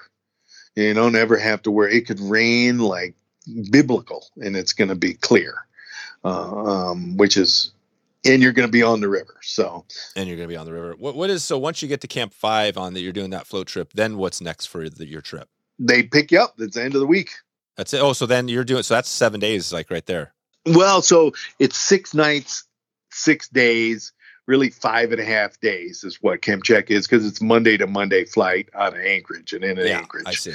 So, that's it. um, Okay. you know and, and and that's good and one of the things that i tell people and we do it a lot is we have a lot of people who stay for two weeks and they'll do you know maybe they'll do the oz jet boat lodge one week and then they'll go do Two Yurt the next week Gotcha. or they'll go you know we had uh, uh, uh, bob fanning out of indiana who, who went for years and years and years and he'd go do the Who's this? This is Bob Knight. no, a different guy. Bob Fanning is a, is a super good client. He doesn't go now. He's in his mid 80s and really not healthy enough to go now. But he used to go really, he was a super healthy guy in his late 70s and would go do uh, the Oz.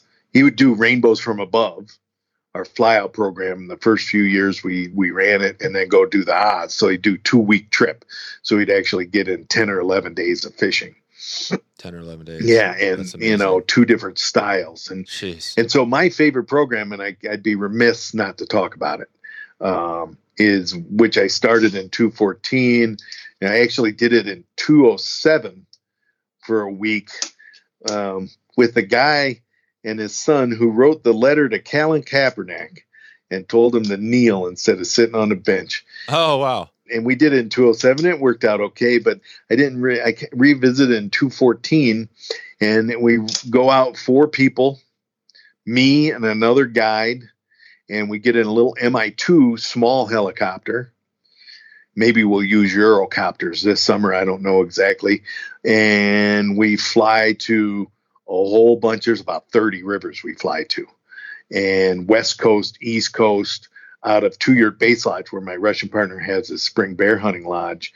And we land and we start fishing downriver on our feet. So it's 100% walk wade, and which I love. And um, I've been marking spots on Kamchatka with my GPS since 203. And so we have lots and lots and lots of different kinds of rivers, like some of the West Coast ones are beautiful spring creeks that are just incredible dry fly fishing. Some of the East Coast ones, like uh, are tributaries of the Yelovka, I told you it's like the Willamette. We fish a bunch of tributaries of it that are more freestone kind of rivers. But uh, like the Levia is one of my favorites. It's just loaded with great big rainbows, and they're they're they're really great rainbows. They're they're not, you know, they're like bullets. They they fight like crazy. Um, beautiful, beautiful river. I we have a guy. He's gonna go again this year. I remember we I took him at two seventeen or eighteen, and he was so funny. We land on the levee on the first day, and it's like take a picture. This is the biggest trout I've ever caught. And then he catches another one. Take a picture. This is the biggest trout I've ever caught, right?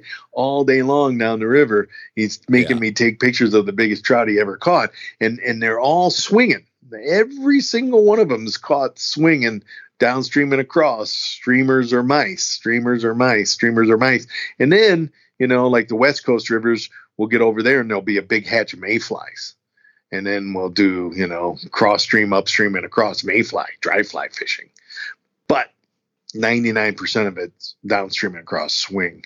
It is. 99 so you're yeah. almost always doing downstream and across. Almost always downstream and across. And the thing i tell guys is you know one of the things like i mentioned before if you're making multiple casts to a spot and not catching anything you're wasting your time.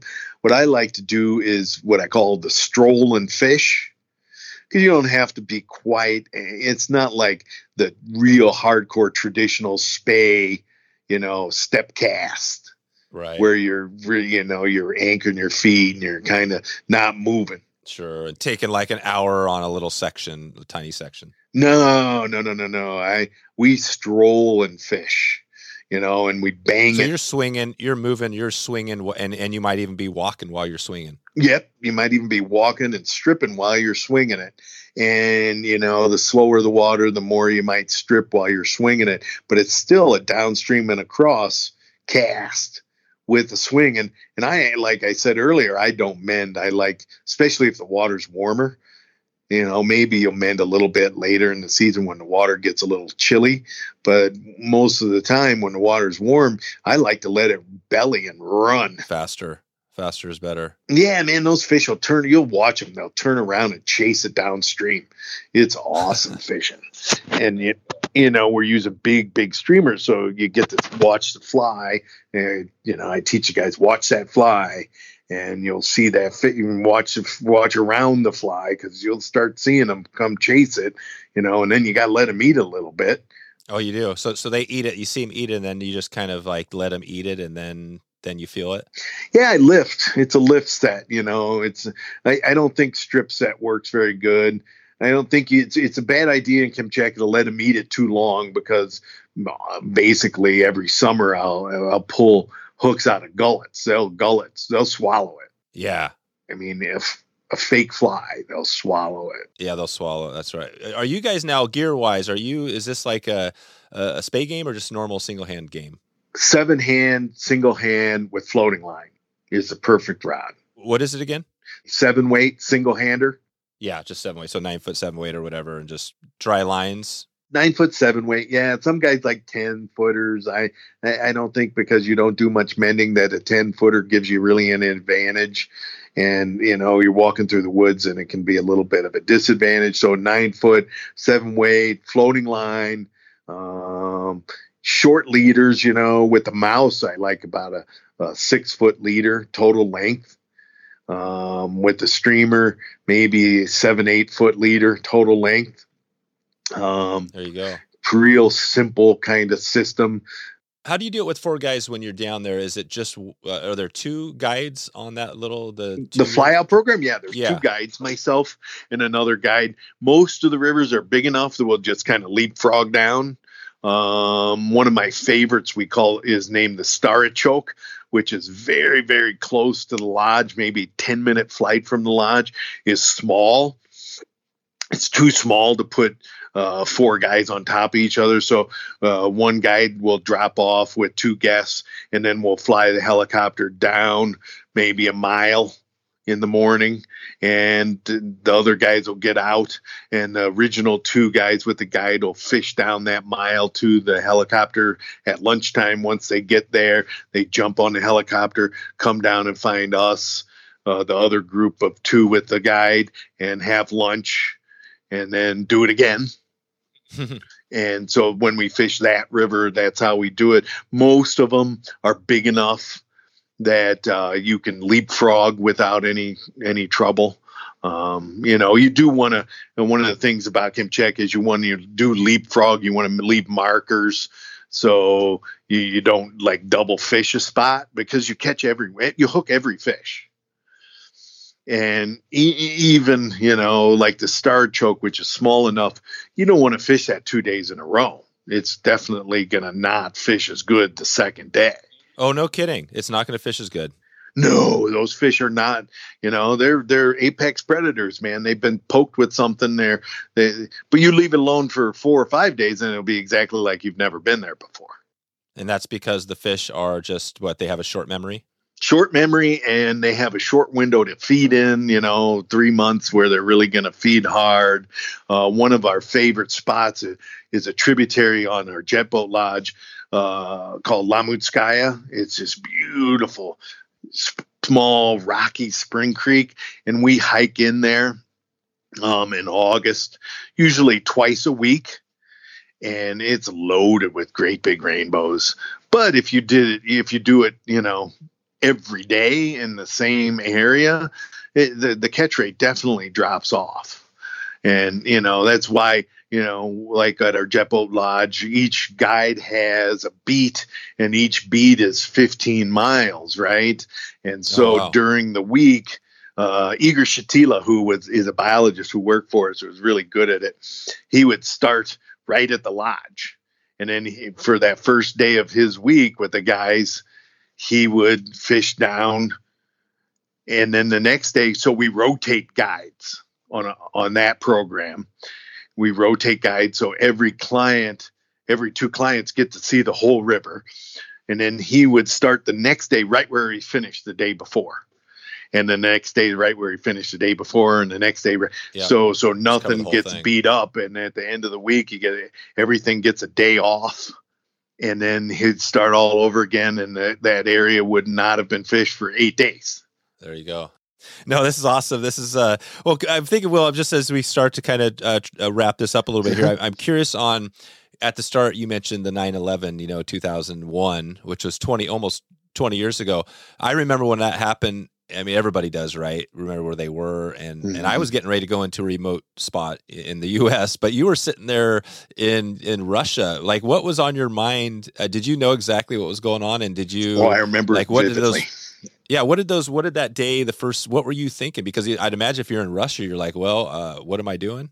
so we were it was because of the time difference it was early in the morning and and i was actually bent over my lunch cooler cleaning my cooler getting ready to fill you know get the lunches ready and everything behind the, the kitchen camp. This was back when we had the tent camp on the kolpakova. And uh Lena Ivanova, who was our interpreter, and uh, Volodya Butner, who was our head Russian, he had a uh, shortwave radio in his tent with Radio Moscow, and uh, and and Lena walked up right behind me, and I'll never forget it. She says, "Will, something terrible's happened. Gotta make me cry right now. Um, something terrible has happened." And I'm like, "Well, gosh, what, what, what's going on? How do you know what's what's up?" And she's like, "Well, sixty thousand people are dead in New York City." Jeez. That's what they had heard, just heard on Radio Moscow. And so I had a satellite phone and I went back to my tent and I called my dad, who was lives in Chicago, and I'm like, Dad, what's going on? He's like, You're not going to believe it. It's like straight out of a Hollywood movie. And it was afternoon, so they they had an idea that there weren't sixty thousand people dead, but we had just had uh, ten fishermen come in the day before, and um, one couple that were there, their daughter was a stewardess out of LaGuardia. And so we got on my satellite phone, burned up a lot of a lot of satellite minutes, but called everybody, and you know we were all just it was breathless, right? We we didn't know what to do. I think there was a lot of wandering around in the woods around camp that day. I don't think we fished that day at all. Um, and and you know, my dad did say, "What are you going to do?" I said, "We're going to go fishing, Dad." Right? And you know, and was really, really quite stunned. Everybody was that day, and then we all regrouped and we we fished out the week. It's the only time in September we got about ten inches of snow on the thirteenth. it was like, wow, how oh, bad man. could it get? But the worst, the thing that scared me the most was the Russian Navy scrambled. And that night, the night of 9-11 i had my own tent sent back and i, I don't know why i was awake but I, I, hear something and i jump out of my tent and the, the russian navy was had done a test icbm firing and shot a rocket over south side of Kamchatka, not far from our camp. I could see it Jeez. going across the sky. I'm like, oh my God, what is happening? Right. Whoa. And I called my dad again. Right. and he's like, ah, nothing is, you know, nothing. And so you're thinking, you're World War Three. Like, like, exactly. Like, who knows what's going on? I mean, somebody's attacking New York City. It could, Russia could be involved, right? Uh, it was, it was so terrifying. And, and so, uh, we actually, everybody and we ended up getting everybody. I think we ended up sending them all home through Seoul, Korea at the end of the week, and it was two weeks or something. I stayed in Petro and went to the to the internet cafe. It was before Wi-Fi and all that, and hung out, you know, in town. And some people were really kind. Some people were like, "Ah, you you Americans are getting what you deserve," right? And you know, so it was somewhat politicized um, some Europeans I ran into weren't very very kind. Um, no. The Russians were very very kind. Although I remember we had a Russian guide working that year at camp, and and and he had been a Soviet Marine in Afghanistan. And he's he I remember very vividly because we were sitting around and everyone's talking about it, and he's like, "You guys, if you go in there, you're going to find out just what we found out. There's no way to win it." Because you go into these valleys, hey, how you doing? And you turn around and walk out and they're shooting you. Oh wow, yeah. Right. And Jeez. and so what did we found out? What did we find out 20 years later? Yeah. And exactly. And we ended up taking a group of guys uh, with the Kenny Morrish group and floating Two Yurt and it was all, you know, ended up what it was, but it was it's one of those moments in life I can I could take you right to the spot and I can just I know, I know. It was weird. It was. I know in, in the U.S. it was weird because there were no planes flying for a certain amount of time. Right, you could look up and not hear any planes. But um, no, I, I, I think you did the right move. Just just keep fishing. I guess that's kind of the goal for all of us, right? I mean, when the shit hits the fan, if we're on the water, it's probably going to be better. Yep. Yeah. Just keep going, and you know that touches one thing because all the stuff I've been through with Kamchatka, with the ups and downs, with the airlines, with the ups and downs, with the partnerships, and with ups and downs, that place and the people. I probably haven't mentioned the people enough. Yeah, the people. I mean, Svetlana, Yegor. Yegor was his birthday the other day, the 16th. He, I've known him since he was 11 years old. He's Svetlana's son. I, since he's 11, all through his teenage years, he worked as a camp hand we trained him in 2012 to be a guide on Oz. He just had his 34th birthday. Um, he's my right hand man. I mean, he is honest, hardworking, you, you know, industrious. They're, they, these guys can do anything because right. they they don't have Home Depot to run to. And it wasn't that long ago we were up at two at the Oz Lodge Yegor and I are messing around trying to get the shower. There was something messed up on the shower, and I, and and I never forget it. He's I said I'm gonna go get a wrench, and he looks at me and goes, "Okay, American, go get the wrench. By the time you get it back, I'll have it apart and back together." nice. Which is true, which he did. Instead of going to get the wrench, I'm like, all right. And he, you know, he wrestled it off with his hands, and they're super industrious. They can do anything, and you know, I, I think that you know, the assumption is that they're political. They they're just like we are. They want to work. Yeah. They want to have food for their kids. Yeah. They want to go on vacation. You know, they don't care. This is they don't care. I know, I know the politics, and we mentioned that a little off air. You know, we just talked, chatted briefly. I mean, I think all of us, you know, the politics are there, but but everybody is actually a lot more alike than we're different. You know, it's just No that the question. politics tend to break people away from each other, which is crazy, right? Like nobody wants that, but that's kind of what happens. Yeah, and I, you know, I, I think that uh, unfortunately, um, you know, one one of the things that is unfortunate is, and Putin has said it a number of times, the worst thing to happen ever. He thinks in the 20th century was a breakup of the Soviet Union. I don't know if that's the oh, case Oh, really? but I, I can tell you that after it broke up and perestroika in the mid 90s man those people had it really really really really really really tough Oh, right. there was no food there was in petropavlovsk in the wintertime there would be no heat Oh, wow. So you were, and you were there. Break us. So ninety, yeah, ninety-five when the 97 was when i first went yeah, when that happened, you were actually doing trips. Yeah, so and Katmai Lodge started in '92, and they did a few, and they did a few in '95. If you, I don't know if or '96 they did a few, but then I went over in '97. But I mean, as an example, in the '98, the summer of '98, and the Russian government defaulted on their IMF loans, and the ruble went from six to one of the dollar to 24 to one overnight, Oh, and you couldn't get anything. You couldn't buy a loaf of bread. So how did you guys do those trips back then? You were just, uh, I mean, I mean, because you put that all, you put this whole thing, to, everything we talked about, this thirty-year thing, you put together during the collapse of the Soviet Union.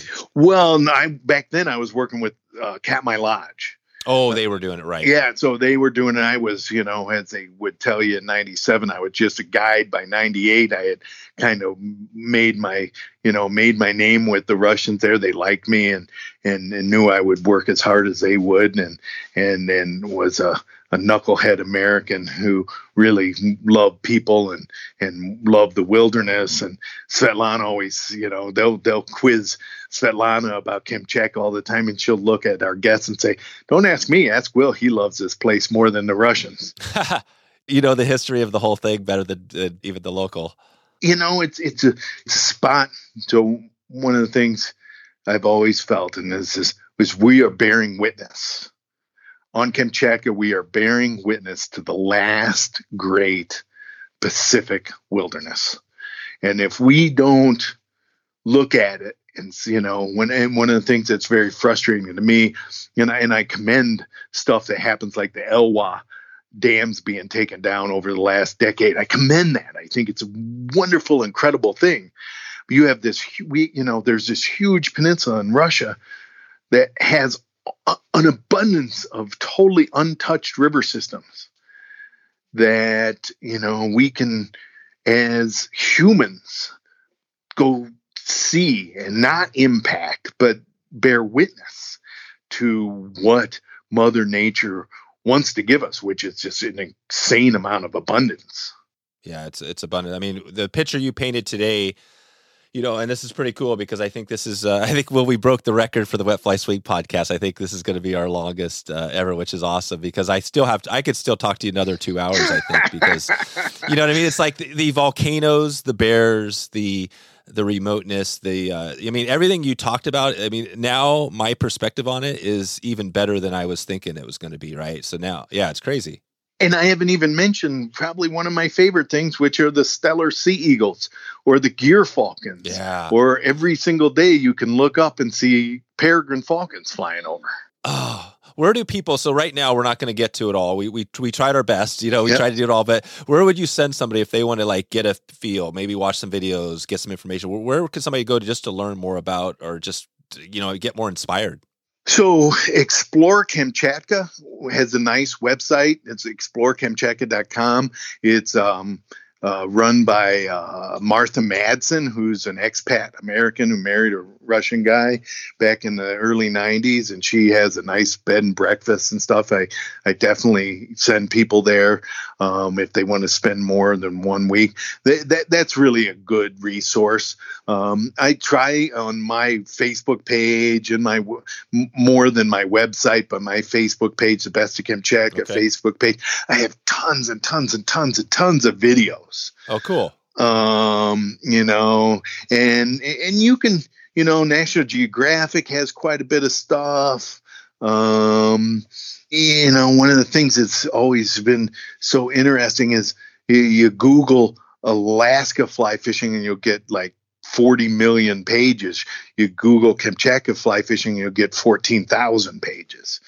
14th and is that and again let- let's talk one quick briefly because people that are still listening now they're obviously diehards you know they want to you know they want to do this thing what is give us a cost like what to do this trip what is somebody i know obviously it's going to be at, at the upper level but what 10 is, to 15 grand.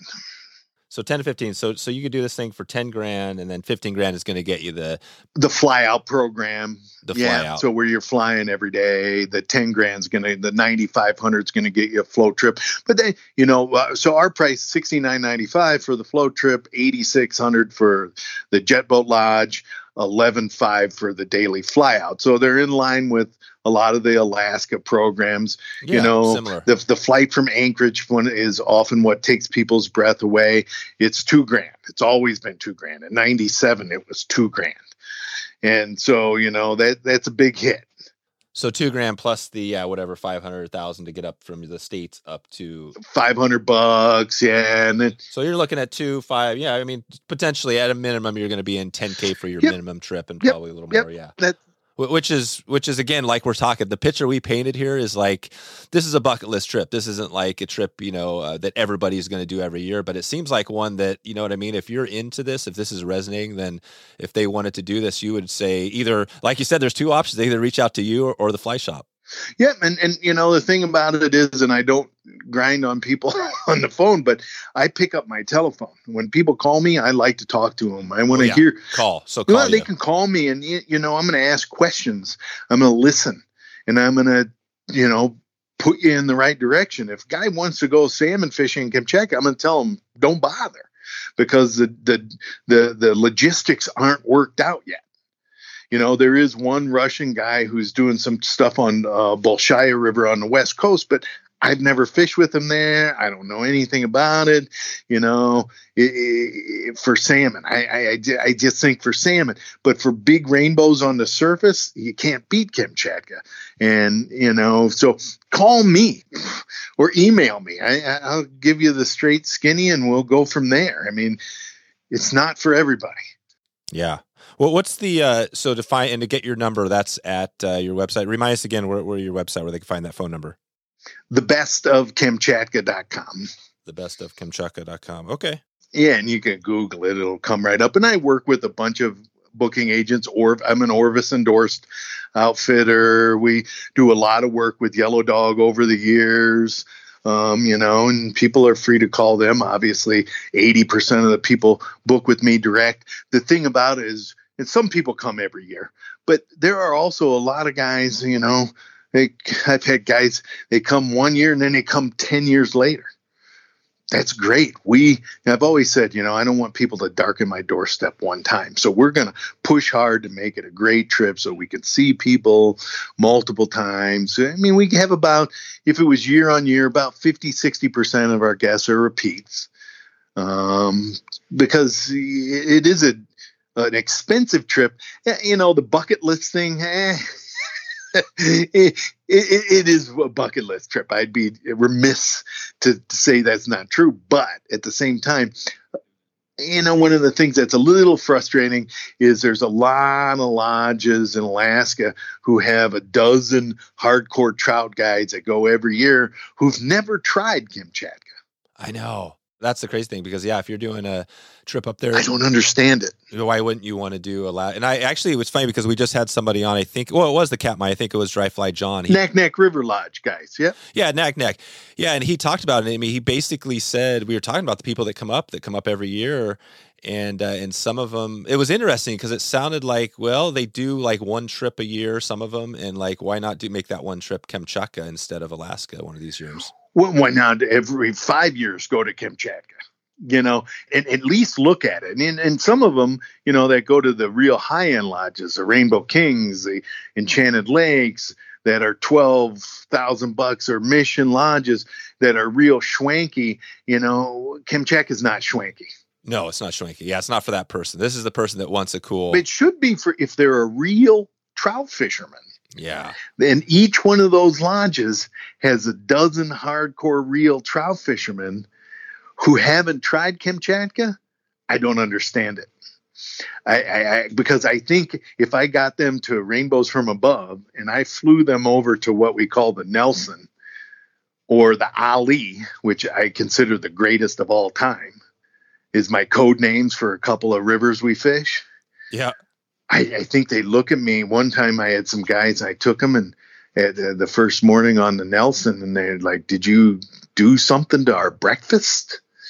What's going on here? I'm like, What are you talking about? He's never seen anything like it, man. You're catching 10 pound rainbows on mice, you know, and five pounders, one after the other, after the other, after the other, and the crystal clear, weedy, thigh deep spring creek that you can stroll down when you're 70 years old eh?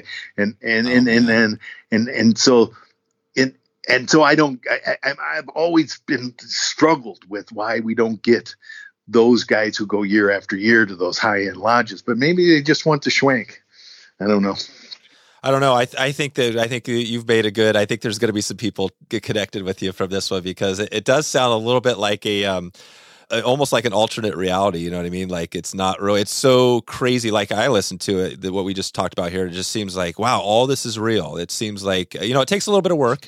It's a time machine. Yeah time machine exactly.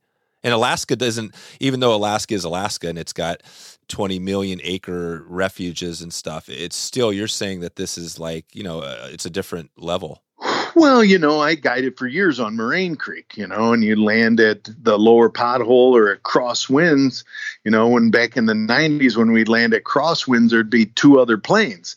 When I talk to some of these guys now, there's 15 other planes every day, you know, and we, we land at the tributary of the Shishay.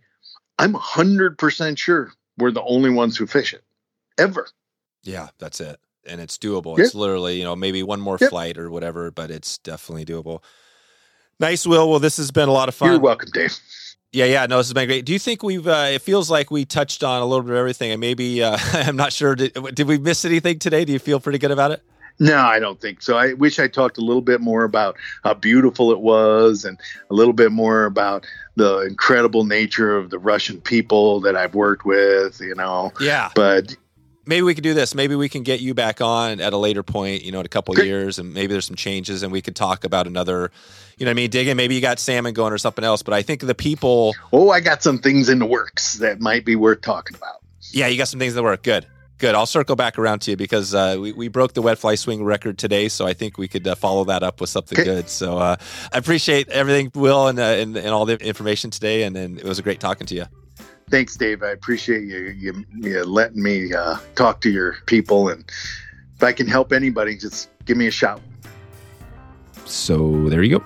If you want to find all the show notes, all the links, and everything else we cover today, head over to wetflyswing.com slash 283. 283 will get you some cool videos, some cool stuff there. Uh, Dom should have listed uh, some good stuff to keep this going. So if you head over to the blog post at that URL 283, click the link in the show notes. That'll take you right over there, and you can keep this going.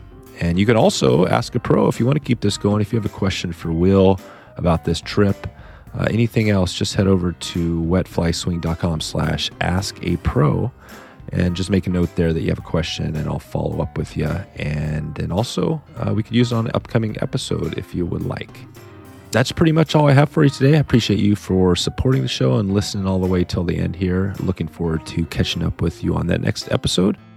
And if you want, you can catch up with me online and on the river as we've got some trips coming up here in this next year. So let me know. Thanks again, and I will talk to you soon. Thanks for listening to the Wet Fly Swing Fly Fishing Show. For notes and links from this episode, visit wetflyswing.com.